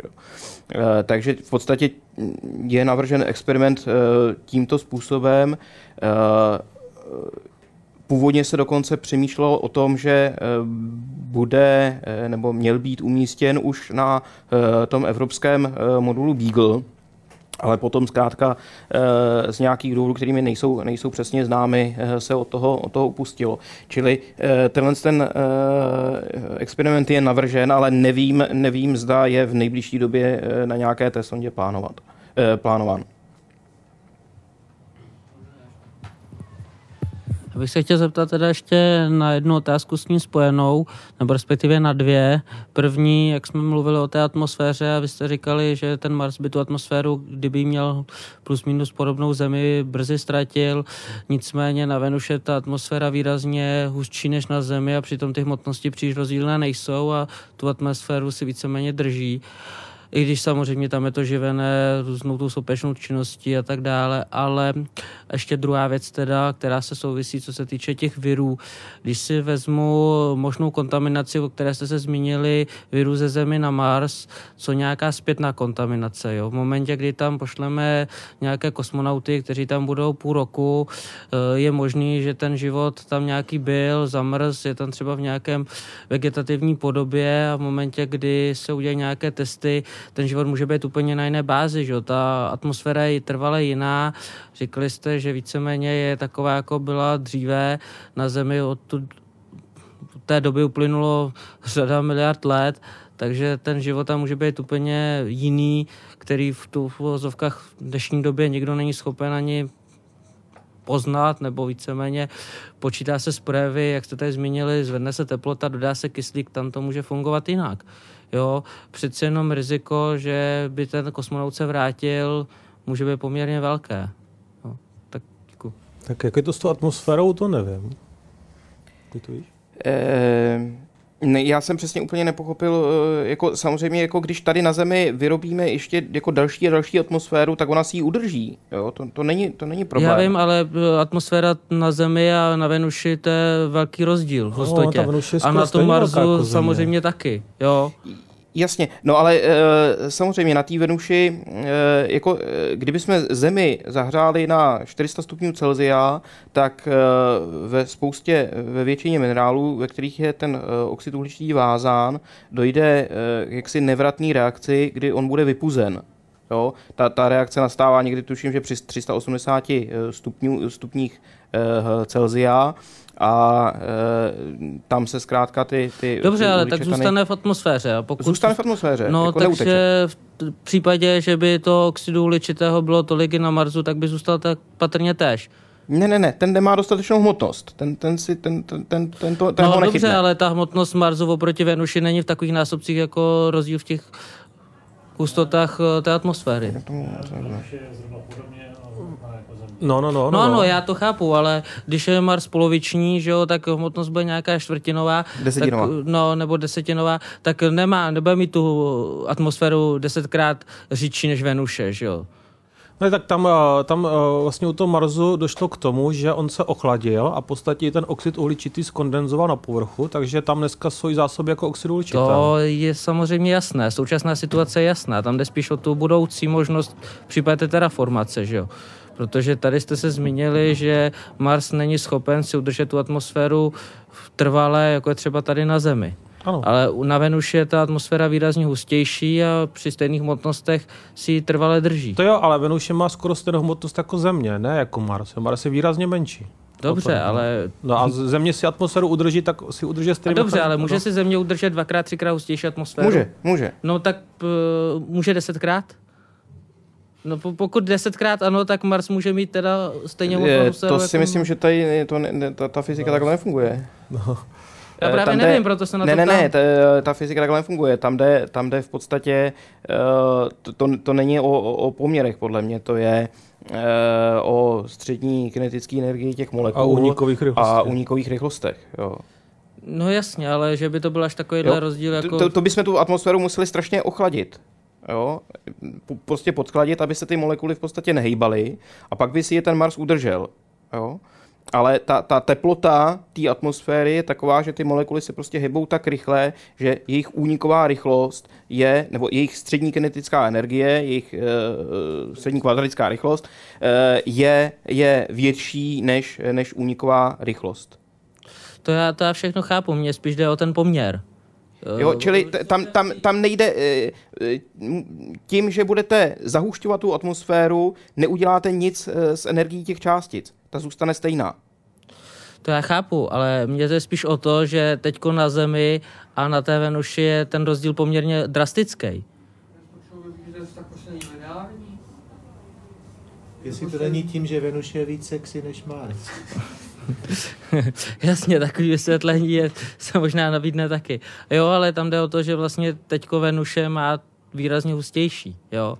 A pokud by ta vaše teorie eh, byla pro Venuši a Zemi stejnou, tak bychom museli mít tu atmosféru podobnou, protože z Venuše Ještě, by to... ještě jednou, to jestli si ten, eh, ta planeta udrží atmosféru, nezávisí na hustotě té atmosféry. Nezávisí vůbec, ani trošku. Závisí to na teplotě té atmosféry a na hmotnosti té planety. Jas, jo. Jo? Nezávisí to na hustotě. Aha, já jsem právě jsem předpokládal, že ta hustota atmosféry souvisí s... Ne, ne, ne, ne. Dobře. A ta druhá otázka teda, co ještě, se týče... ještě, ještě k těm atmosférám taková drobnost, že vlastně ten rozdíl mezi Zemí a Venuší taky v tom, že vlastně na Zemi je život a ten živoživé organismy vlastně vyžrali ten oxid uhličitý z atmosféry a uložili ho v horninách ve vápenci, což na Venuši se nestalo. Takže je pravděpodobné, že vlastně když se na začátku ta Země měla hodně podobnou atmosféru jako Venuše ale ty živé organismy to vlastně celé pře, přetransformovaly. A e, co se týká toho přenosu jako potenciálního života z Marsu na Zemi, tak a, asi to je riziko. A proto taky existují uh, takové jako představy, že kdyby se prokázalo pomocí těch kosmických sond, že na Marsu je život, byť primitivní, ale je, tak uh, že se v podstatě Mars vyhlásí za jakousi přírodní rezervaci, na kterou člověk nikdy nepřistane. Ale na druhou stranu také uh, jsou protinázory, že vlastně díky tomu, že z Marsu k nám přiletají meteority a ty přiletaly v minulosti a přiletají v současnosti, tak to znamená, že pokud se náhodou na Marsu nějaký život vyvinul, tak s největší pravděpodobností už k nám i přiletěl pomocí těch meteoritů. To znamená, že už jako jsme se na to zvykli, anebo případně už bychom dávno vymřeli, kdyby bylo tak agresivní. Jo? Taky samozřejmě druhá teorie, že vlastně díky tomu, že tam přistávají ty sony, tak jsme si tam přinesli pozemský život a nebudeme schopni rozpoznat, co je vlastně pozemského původu a co je teda původní Mar- marzovský. Přesně tak. Já si myslím, že eh, jako toho, eh, toho eh, té kontaminace zpětný se nijak zvlášť obávat nemusíme. Byť tomu za stolik nerozumím, ale bavil jsem se o tom s kolegou Kopeckým, což je náš exobiolog, Eh, mimochodem ho doporučuji pro další seanci, nebo některou z příštích seancí, eh, eh, který v podstatě jednak tvrdí, že ta, ta komunikace mezi, mezi Zemí a Marsem tímhle tím směrem prostě už jak si probíhala, tak jak říkal Jirka. Druhá věc, která je ale jaksi velice nepravděpodobná, že by ten život byl na jiné bázi, Eh, je to nepravděpodobné z toho důvodu, že v podstatě eh, pokud ten život vznikal na Marsu i na Zemi, eh, tak měl de facto totožné nebo velice podobné podmínky, čili se patrně vyvinul jaksi ve, ve stejných podobách. Ale kdyby byl na jiné, jiné bázi, tak bychom se ho nijak nemuseli bát, protože lidově řečeno my bychom mu nechutnali jo, těm, těm, těm, těm preberkám, takže by nás nějak asi neohrožoval ale samozřejmě nerad bych to zkoušel. Tak. No, ono je to těžké, že to jsou vlastně všechno takové jakési filozofické jako úvahy, protože nic objeveno nebylo, ani na Marsu, ani nikde jinde. A to, když si tady vlastně v podstatě můžeme říkat upřímně co chceme, že jo? protože uh, žádný jako nějaký srovnávací případ zatím nenastal. A, a tím pádem vlastně si můžeme tady skutečně vymyslet, co chceme a budeme mít pravdu všichni. Taky to děláme. Taky to tak děláme. Já budu mít dva dotazy, které spolu souvisí. První z nich je, zda americký projekt Ares je Mars ready, jestli to už by mohl být základ infrastruktury, se kterou se tam můžeme dostat, nebo pokud bychom se tam chtěli vydat, tak by se museli postavit něco zase úplně nového, ještě silnějšího, ještě výkonnějšího. A druhá související otázka s tím je, zda by byla myslitelná a nějakým způsobem dostatečně sexy mise na Mars ne na Mars, ale pouze na Phobos a Deimos. Tak, já zkusím říct to první. Mm. no ta, ten projekt Ares jako určitě je jakýmsi základem pro výpravu na Mars, bez sporu jako jakékoliv jiné projekty, protože pokud vím, tak zatím neopustil rysovací prkna a, a tudíž eh, dokud jako nebude aspoň nějaký zkušební let, tak je to stejné, jako, má to stejný smysl jako jakékoliv jiné plány, upřímně řečeno, protože sice se pomalu začíná realizovat, ale uh, všechno rozhodují peníze a těch peněz prostě ta americká na sama málo a pokud jich nebude výrazně víc, tak jako za to, co má, tak nedoletí ani na měsíc podle těch původních představ, jo? protože to jsou skutečně musí být ohromné balíky peněz. Tam je totiž důležité říci, že vlastně ta kosmická technika je drahá ani ne tak proto, že vlastně se tam zkouší různé nové technologie, materiály a podobně, ale nejvíc v podstatě požere to testování, aby oni si otestovali všechny různé možnosti, jako tak, aby to zařízení bylo skutečně funkční za každé situace, aby tam aspoň doletělo a pokud možno tam i fungovalo. A u toho člověka samozřejmě tam už si nemůžou vůbec dovolit žádné výpadky. A, a pokud jako se na to nedají ohromné sumy peněz, na, na, na, na ty testovací a různé zkušební aktivity, tak uh, ani ten projekt ARES to nezachrání. No. Takže tak. No. Ono to je krásně vidět na případ, jak se staví Mezinárodní kosmická stanice, že? což je prestižní projekt 16 států. Uh, jestli bude Mezinárodní kosmická stanice stát setinu, nákladu na Mars, těžko říci, že to jsou ty odhady se liší jako o biliony, že o bilion, bilion amerických dolarů tam. A, a že jo, Mezinárodní kosmická stanice už měla dávno existovat a kde, že jo, jako, a kdy bude hotová. To, to, a to se staví 400 km nad náma, že jo. Přesně tak, jako Mir byl dostavěný až, uh, myslím, pět let po jeho plánované životnosti, no. jo, takže jako... No, takže kdo jak to dopadne s tím Aresem, no. Takže jako projekt Ares bez sporu, jako je to zajímavý pokus, ale kdo ví, co s tím bude. A ta druhá otázka, to jsem zapomněl. E, to je, jestli přistání na Fobusu, já upřímně řečeno nevidím, jaký by to e, mělo, mělo význam. Jo? Ty náklady e, jsou v podstatě e, stejný, totožný a e, ty měsíce samozřejmě nejsou, nejsou jako pro nás daleka tolik zajímavý, protože předpokládá se, že jsou to e, vlastně zachycené, e, zachycené asteroidy z toho hlavního pásu planetek, Eh, který je jaksi poměrně dobře proskoumaný a eh, v podstatě není, není jako důvod tam, tam někoho, někoho posílat. Jo. A víc eh, si nebudu představit, jak přistát na tělese nebo na bramboře 10x20 km, gravitace jako neznatelná, že jo, takže jako být tam půl roku připoutaný lanem, to, to, to by mě nebavilo. No, já si myslím, že to není moc sexy, no. Tak, aby to... Když jsou tam, tam ty, ty dvě kosmonautky ještě k tomu. Jo, no.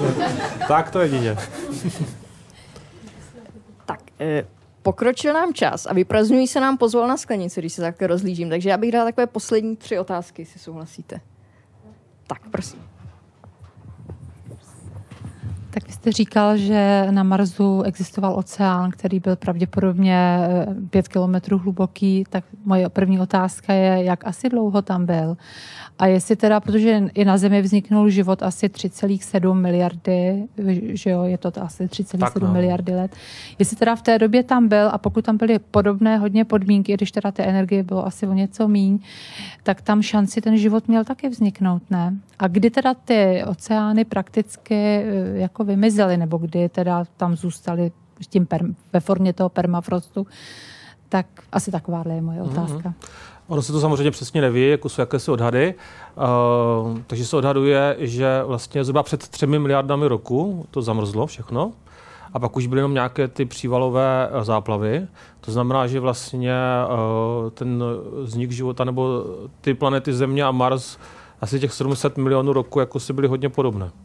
A proto vlastně jsou dneska ty spekulace o tom, že tam život vzniknout mohl, byť se třeba neudržel do dnešní doby, a vznikly jenom nějaké primitivní, uh, primitivní organismy, protože vlastně uh, ty počáteční podmínky na obou tělesech byly velmi podobné. A bylo by zvláštní, kdyby to teda na Zemi uh, jako se ten život jako nějakým způsobem uchytil, začal rozvíjet a na Marsu ne. Zvlášť, když se ukazuje, že vlastně ten život na té Zemi vznikl strašně rychle. Že vlastně v době, kdy ta planeta ještě nebyla prakticky sformovaná, nebo jako, už jako, jako těleso existovala, ale bylo to krátce po vzniku té planety, jen co vlastně skončilo to velké bombardování, nebo ještě v době, kdy vlastně ještě probíhalo částečně to velké bombardování, kdy na Zemi padaly ty komety, tak už se tady objevoval život. To znamená, že jako vznik primitivních organismů je asi velmi jednoduchý, ale problém je ten, že potom vlastně další 4 miliardy roku trvalo, než se začalo z těch primitivních organismů na Zemi vytvářet něco složitějšího a na to na tom Marsu nebyl čas. Proto vlastně čistě teoreticky tam můžou být nějaké primitivní organismy, ale rozhodně ne nic složitějšího, pokud se to vůbec udrželo do dnešní podoby. Já bych doplnil, že eh, ona dokonce existuje teorie, podle které vlastně na Marsu byly podmínky vhodné ke vzniku života dřív, než na Zemi, protože ta Země podstatně delší dobu chladla a jak si ta, tek, ta tekutá voda v přijatelné teplotě byla, byla na tom Marsu, Marsu, Marsu dřív. Jo. Takže Ono čistě teoreticky nějaký primitivní život může být třeba hloubce 5 km pod tím povrchem, no ale tam, než se dostaneme s nějakými vrty, to teda potrvá ještě staletí, bych řekl, když budeme dělat takhle hluboké vrty na Marsu. Já jsem dokonce někde četla, že je docela dobře možný, že ten život eh, vzniknul na Marsu a pak byl pomocí těch meteoritů zavlečený sem na Zem. Je taky taková představa, ale jsou to bohužel jenom představy. No. Jako nejsou na to žádné důkazy. Jako můžeme takhle spekulovat o, o, o s čem, ale, ale i to je možné. Takže jsme vlastně Marťani. Že? My hledáme na sousední planetě a přitom jsme to my. Že? No lecos by se tím vysvětlil.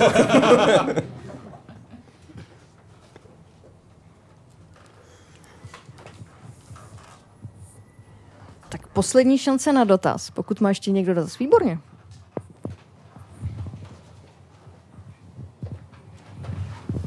Dotaz ze zadní lavice. Já mám dvě otázky. Jedna taková etymologická, proč eh, používáme slovo Marťan. Já to moc nechápu, k čemu to je dobrý, eh, nebo kde to vzniklo. A druhá otázka je, jaký pokusy nebo výzkumy realizují ty sondy, které současně na tom Marsu jsou. Konkrétně, jestli je to jenom o tom, že posílají fotky, které udělají, anebo jestli dělají konkrétně oni aktivně nějaký výzkumy. Eh, já o, Martě, o, o Martěnek toho moc nevím. To, Ani já ne. Eh, samozřejmě eh, ty fotky jsou ten nejviditelnější a nejsnadněji prezentovatelný eh, výsledek, výsledek té sondy, ale samozřejmě ta fotka sama o sobě k nám, k nám k ničemu, k ničemu není, než že si ji vytiskneme, dáme si jako tapetu na, na počítač nebo, nebo, nebo do rámečku, ale samozřejmě, že ty sondy mají jaksi přesné, přesné konkrétní, konkrétní úkoly, ty krátkodobé, to jsou, to jsou pochopitelně eh, analýzy eh, složení, eh, jak vzorků půdy, tak vzorků atmosféry, ze kterých se v podstatě potom geologové dneska v podstatě věda o planetách už je v podstatě eh, doménou ne astronomů, ale geologů, že jo, který eh, jako toužejí potom si tam, si tam kopnout, a protože nemůžou, tak tam vysílají, vysílají ty sondy, které to, to za ně provedou tak pochopitelně ty sondy v dlouhodobém měřítku snímají, řekněme, i třeba meteorologická data, Eh, která ale se samozřejmě jako velice, velice těžko, eh, těžko eh, interpretují mm, během třeba takovéhle, takovéhle přednášky. Že? Kdybych tady si nastudoval 100 grafů průběhu teploty ve dne a v noci, že jo, tak asi, asi by, by to málo koho, málo koho zajímalo, ale zase to jsou, to jsou v podstatě ty stavební kamínky, ze kterých potom my jako postavíme, sestavíme tu mozaiku, kterou tady, kterou tady prostě prezentujeme, že jako globální obrázek, eh, co víme o té planetě. To nevíme z fotografií, to víme prostě z těch, eh, z těch grafů a, a, a, a z těch měření. No. Ty, ty obrázky, to jsou prostě jenom jaksi byprodukty že jsou to jakoby měření, které jsme schopní dělat my dneska vzdáleně, ale nemám si představovat robota s Petriho miskama, jak si tam někde míchá prach, no, který nazbíral. Časem, eh, časem bude asi taky, teďka jsem se e, zrovna třeba ta sonda Phoenix, která, e, která analyzovala ty vzorky, měla docela velký problémy, že ona měla takovou pícku, že jo, ve který vlastně se ten materiál, materiál rozebraný e, zahřál rozstavil a dělala se eh, spektrální analýza eh, eh, toho vzorku tímhle tím způsobem a měla naprosto banální problém, který bychom tady vyřešili okamžitě, ale tam prostě došlo k tomu, že nad tou, nad tou komůrkou té, té pícky je takový sítko, který má zamezit tomu, aby eh, se celý ten, celý ten otvor třeba neucpal eh, nějakým velkým, velkým kusem zmrzlého čehosi. No. to sítko je postavené na takovým eh, vibrátoru, který s tím takhle klepe a prosejvá to. No ale ukázalo se, že prostě eh, to, to rameno tam takhle dopravilo, dopravilo ten vzorek a e, to sítko má příliš malé dírky a e, asi 14 dní se prostě nepodařilo tam do té pícky nic dostat. Jo. A to musí být naprosto zoufalý pocit, když prostě připravíte takovýhle experiment a ztroskotá na to na tom, že máte prostě moc malý dírky na sítku. Jo. Takže, takže to jenom reprezentuje ty, ty prostě e, strašlivé těžkosti, e, se jakýma se ta, ta sonda prostě musí potýkat a, a hlavně ten konstruktér tak, aby prostě e,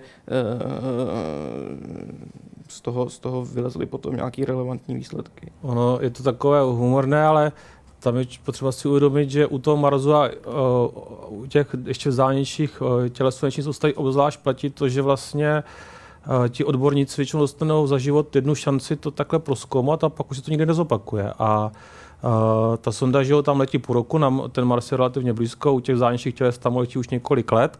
Teď samozřejmě ta sonda se musí taky postavit, musí se na to snad peníze, takže většinou to funguje tak, že od myšlenky až po realizaci, když se všechno zadaří, uběhne tak 5 až 10 roku.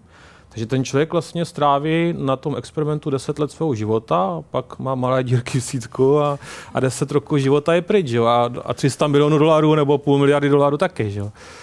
Což je jako jeden problém tady toho kosmického výzkumu a druhý, co se ukazuje třeba u toho Marsu, a co je jako docela zásadní problém, je, že vlastně těch lidí, kteří zpracovávají ty data, je omezené množství. Takovou kosmickou sondu dneska 20-30 lidí, že jo, tak má na starosti jednu. No a ta jedna umělá družice kolem Marsu pořídí třeba půl milionu fotografií. Že? A teďka to má zpracovat 50 lidí. K tomu výzkumu po sluneční soustavě se odhaduje, že na celém světě pracuje tak asi 2 až 3 tisíce lidí. No a, a kdyby jenom ty lidé měli ty jednotlivé snímky prohlédnout, na to ještě nějak analyzovat, tak vlastně tím zasvětí celý, celý svůj život a, a to je teda jenom prohlédnout, že na to, že aby tam objevili něco zajímavého. Takže dneska se objevuje ten velký problém v tom, že odborníci jsou zahlceny daty z různých observatoří a moc neví, co s těmi daty dělat. Běžně vychází knížky o planetě Marsu a když jsou jako dobře napsané, tak ti autoři, když to jsou třeba geologové, tak tam přímo vyzývají čtenáře, že když si všimnou něco zajímavého na těch snímcích, tak ať upozorní ty odborníky, že se tím budou dál zabývat nebo se ty snímky dávají volně dispozici na internet a lidi dobrovolníci si je prohlížejí a třeba se udělala ta analýza kráteru, myslím, na povrchu Marsu, že jo, a to lidi zaklikávali prostě myši jako krátery na Marsu a, a podle toho se dělá nějaká statistika. Jo, takže to jsou dva takové velké problémy. Jeden, ten, že všechno strašně dlouhou dobu trvá. Navíc samozřejmě ta technika, která tam po těch deseti letech dorazí, jako je na úrovni toho, co má dneska člověk v mobilním telefonu ale v době, kdy ta uh, družice nebo ta uh, výprava startovala, tak to bylo samozřejmě hifi sci-fi. Uh, no a druhá věc je, že potom se pořídí tolik dat, že ten člověk to vlastně, když už se zadaří, tak první polovinu života tu sondu projektuje a druhou polovinu života zpracovává ta data. A když mu to potom vybouchne nebo něco, tak... Děkuji, jestli můžu eh, poslední otázku, ale předtím ještě zmíním, že vlastně souhlasím s tím, jak jste říkali, že v té se stojí spousta věcí, ty různé testy, takovéhle záležitosti. Tuším, že na Pražské hvězdárně byla přednáška nějaké té americké inženýrky před pár lety, kdy ona zmiňovala, že když jim zapadly autička na tom Marsu, tak asi 14 dní tuším strávili tím, že dělali stejný píseček z různých materiálů, aby zjistili, jak z toho vyjet. Tak to samozřejmě asi hodně stojí peněz. Ale poslední otázka, co si myslíte, že by nějakým způsobem třeba mohlo urychlit, i když uznávám, že tam toho moc rychlit nejde, tu cestu na ten Mars. Myslíte si, že třeba nějaká fantastická technologie typu vesmírný výtah nebo něco podobného, i když ten vesmírný výtah aspoň je naprojektovaný. Po dalších technologiích my si asi nemůžeme moc přemýšlet. Děkuji. Jako Co by urych, to urychlilo? Jako urychlit, jako abychom letěli z Marsu na, ze země na Mars kratší dobu? Aby, nebo... aby to nebylo za 30 let, aby jsme si řekli, tak máme všechno, letíme tam již za pět třeba. Peníze. Velký balík peněz, jako ohromný, že? tak jako odhaduje se, že nejméně 100 miliard, spíše řekněme jak bilionů amerických dolarů, ale tak to je taková jedna válka v Iráku, že? takže to zase jako není tak ohromná částka. Jo?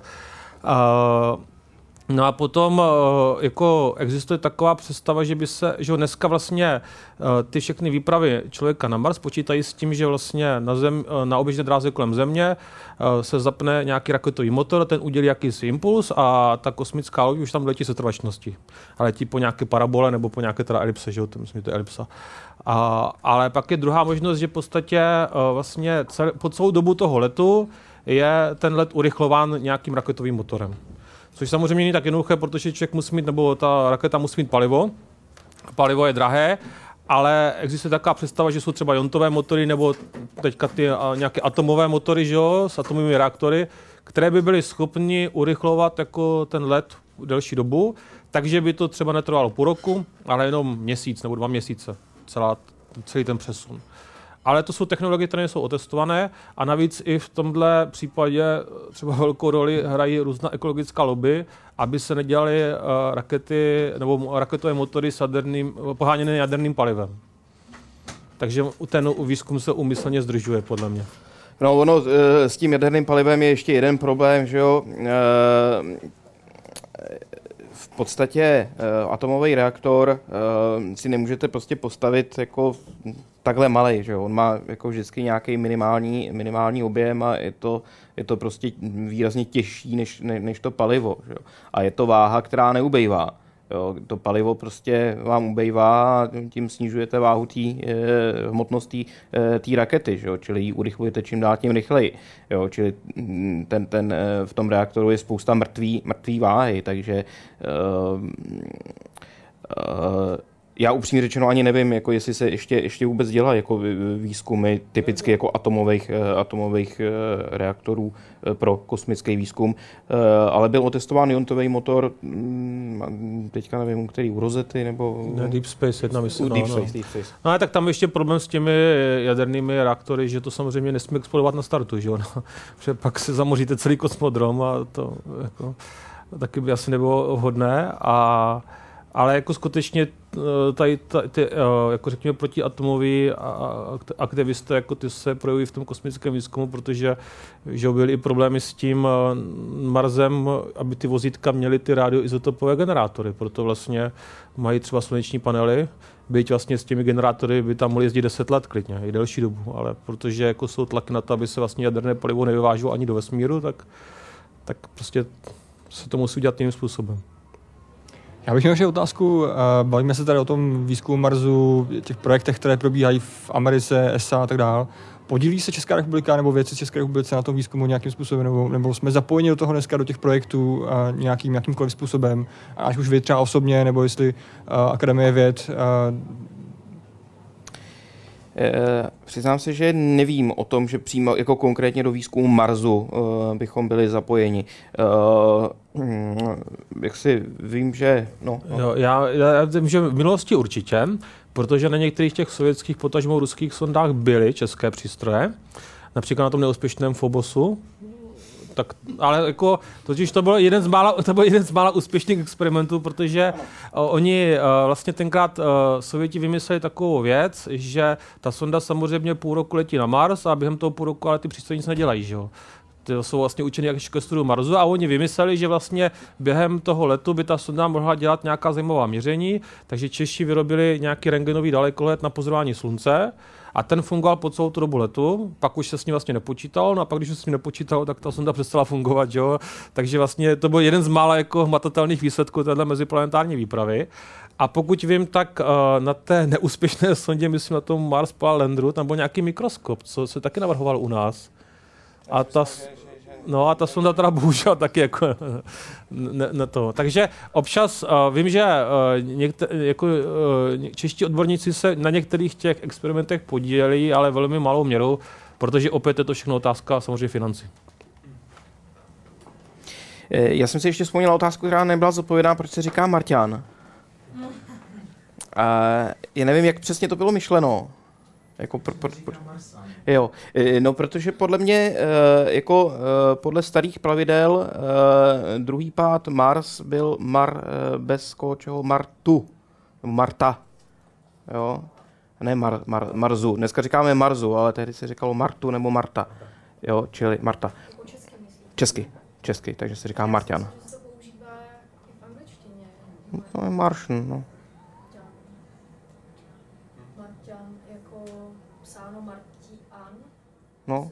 Ale, ale ano, ale to, to, to podle mě Martian nevznikl uh, z anglického Martian, ale uh, skutečně jako obyvatel Martu, čili Martian. No, Tak to už je zase na úplně jinou seanci. a tak říká se Venušan, neříká se taky po Venušan, jo? kdyby náhodou nějaký Venušané byli. Jako. Tak já myslím, že jsme skončili takovým uvolněnějším tématem. Eh, zeptám se ještě poslední šanci, jestli někdo nemá dotaz, bez kterého by nemohl odejít, kdyby ho nepoložil. Nebo usnout. No. tak, zdá se, zdá se, že ne.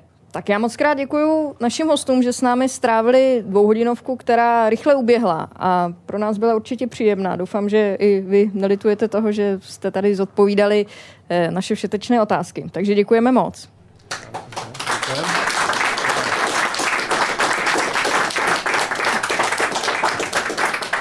Já samozřejmě děkuji i vám, že jste se do debaty zapojili, protože to je princip eh, Science Cafe a to bylo naším cílem, aby jsme tady tak neformálně si pohovořili. Takže doufám, že i vám se Science Cafe líbilo a zvu vás k návštěvě našich webových stránek eh, www.sciencecafe.cz kde najdete eh, jak třeba fotografie z dnešního setkání, tak eh, i informace o našich dalších plánovaných eh, večerech, protože naším záměrem je ve Science Cafe pokračovat, takže tam na vás budou čekat aktuální informace, jaká témata připravujeme a můžete nám samozřejmě i sami dát vědět třeba, jaké hosty byste si přáli, případně jaká témata by vás zajímala. A to můžete učinit nejen prostřednictvím těch webových stránek, tak eh, třeba můžete napsat své názory i na, na papíry, které by měly být na, na každém stole. Pokud, pokud vás teď hned už napadne třeba, co by vás zajímalo, tak eh, to můžete napsat, eh, zanechat nám tady a my se pokusíme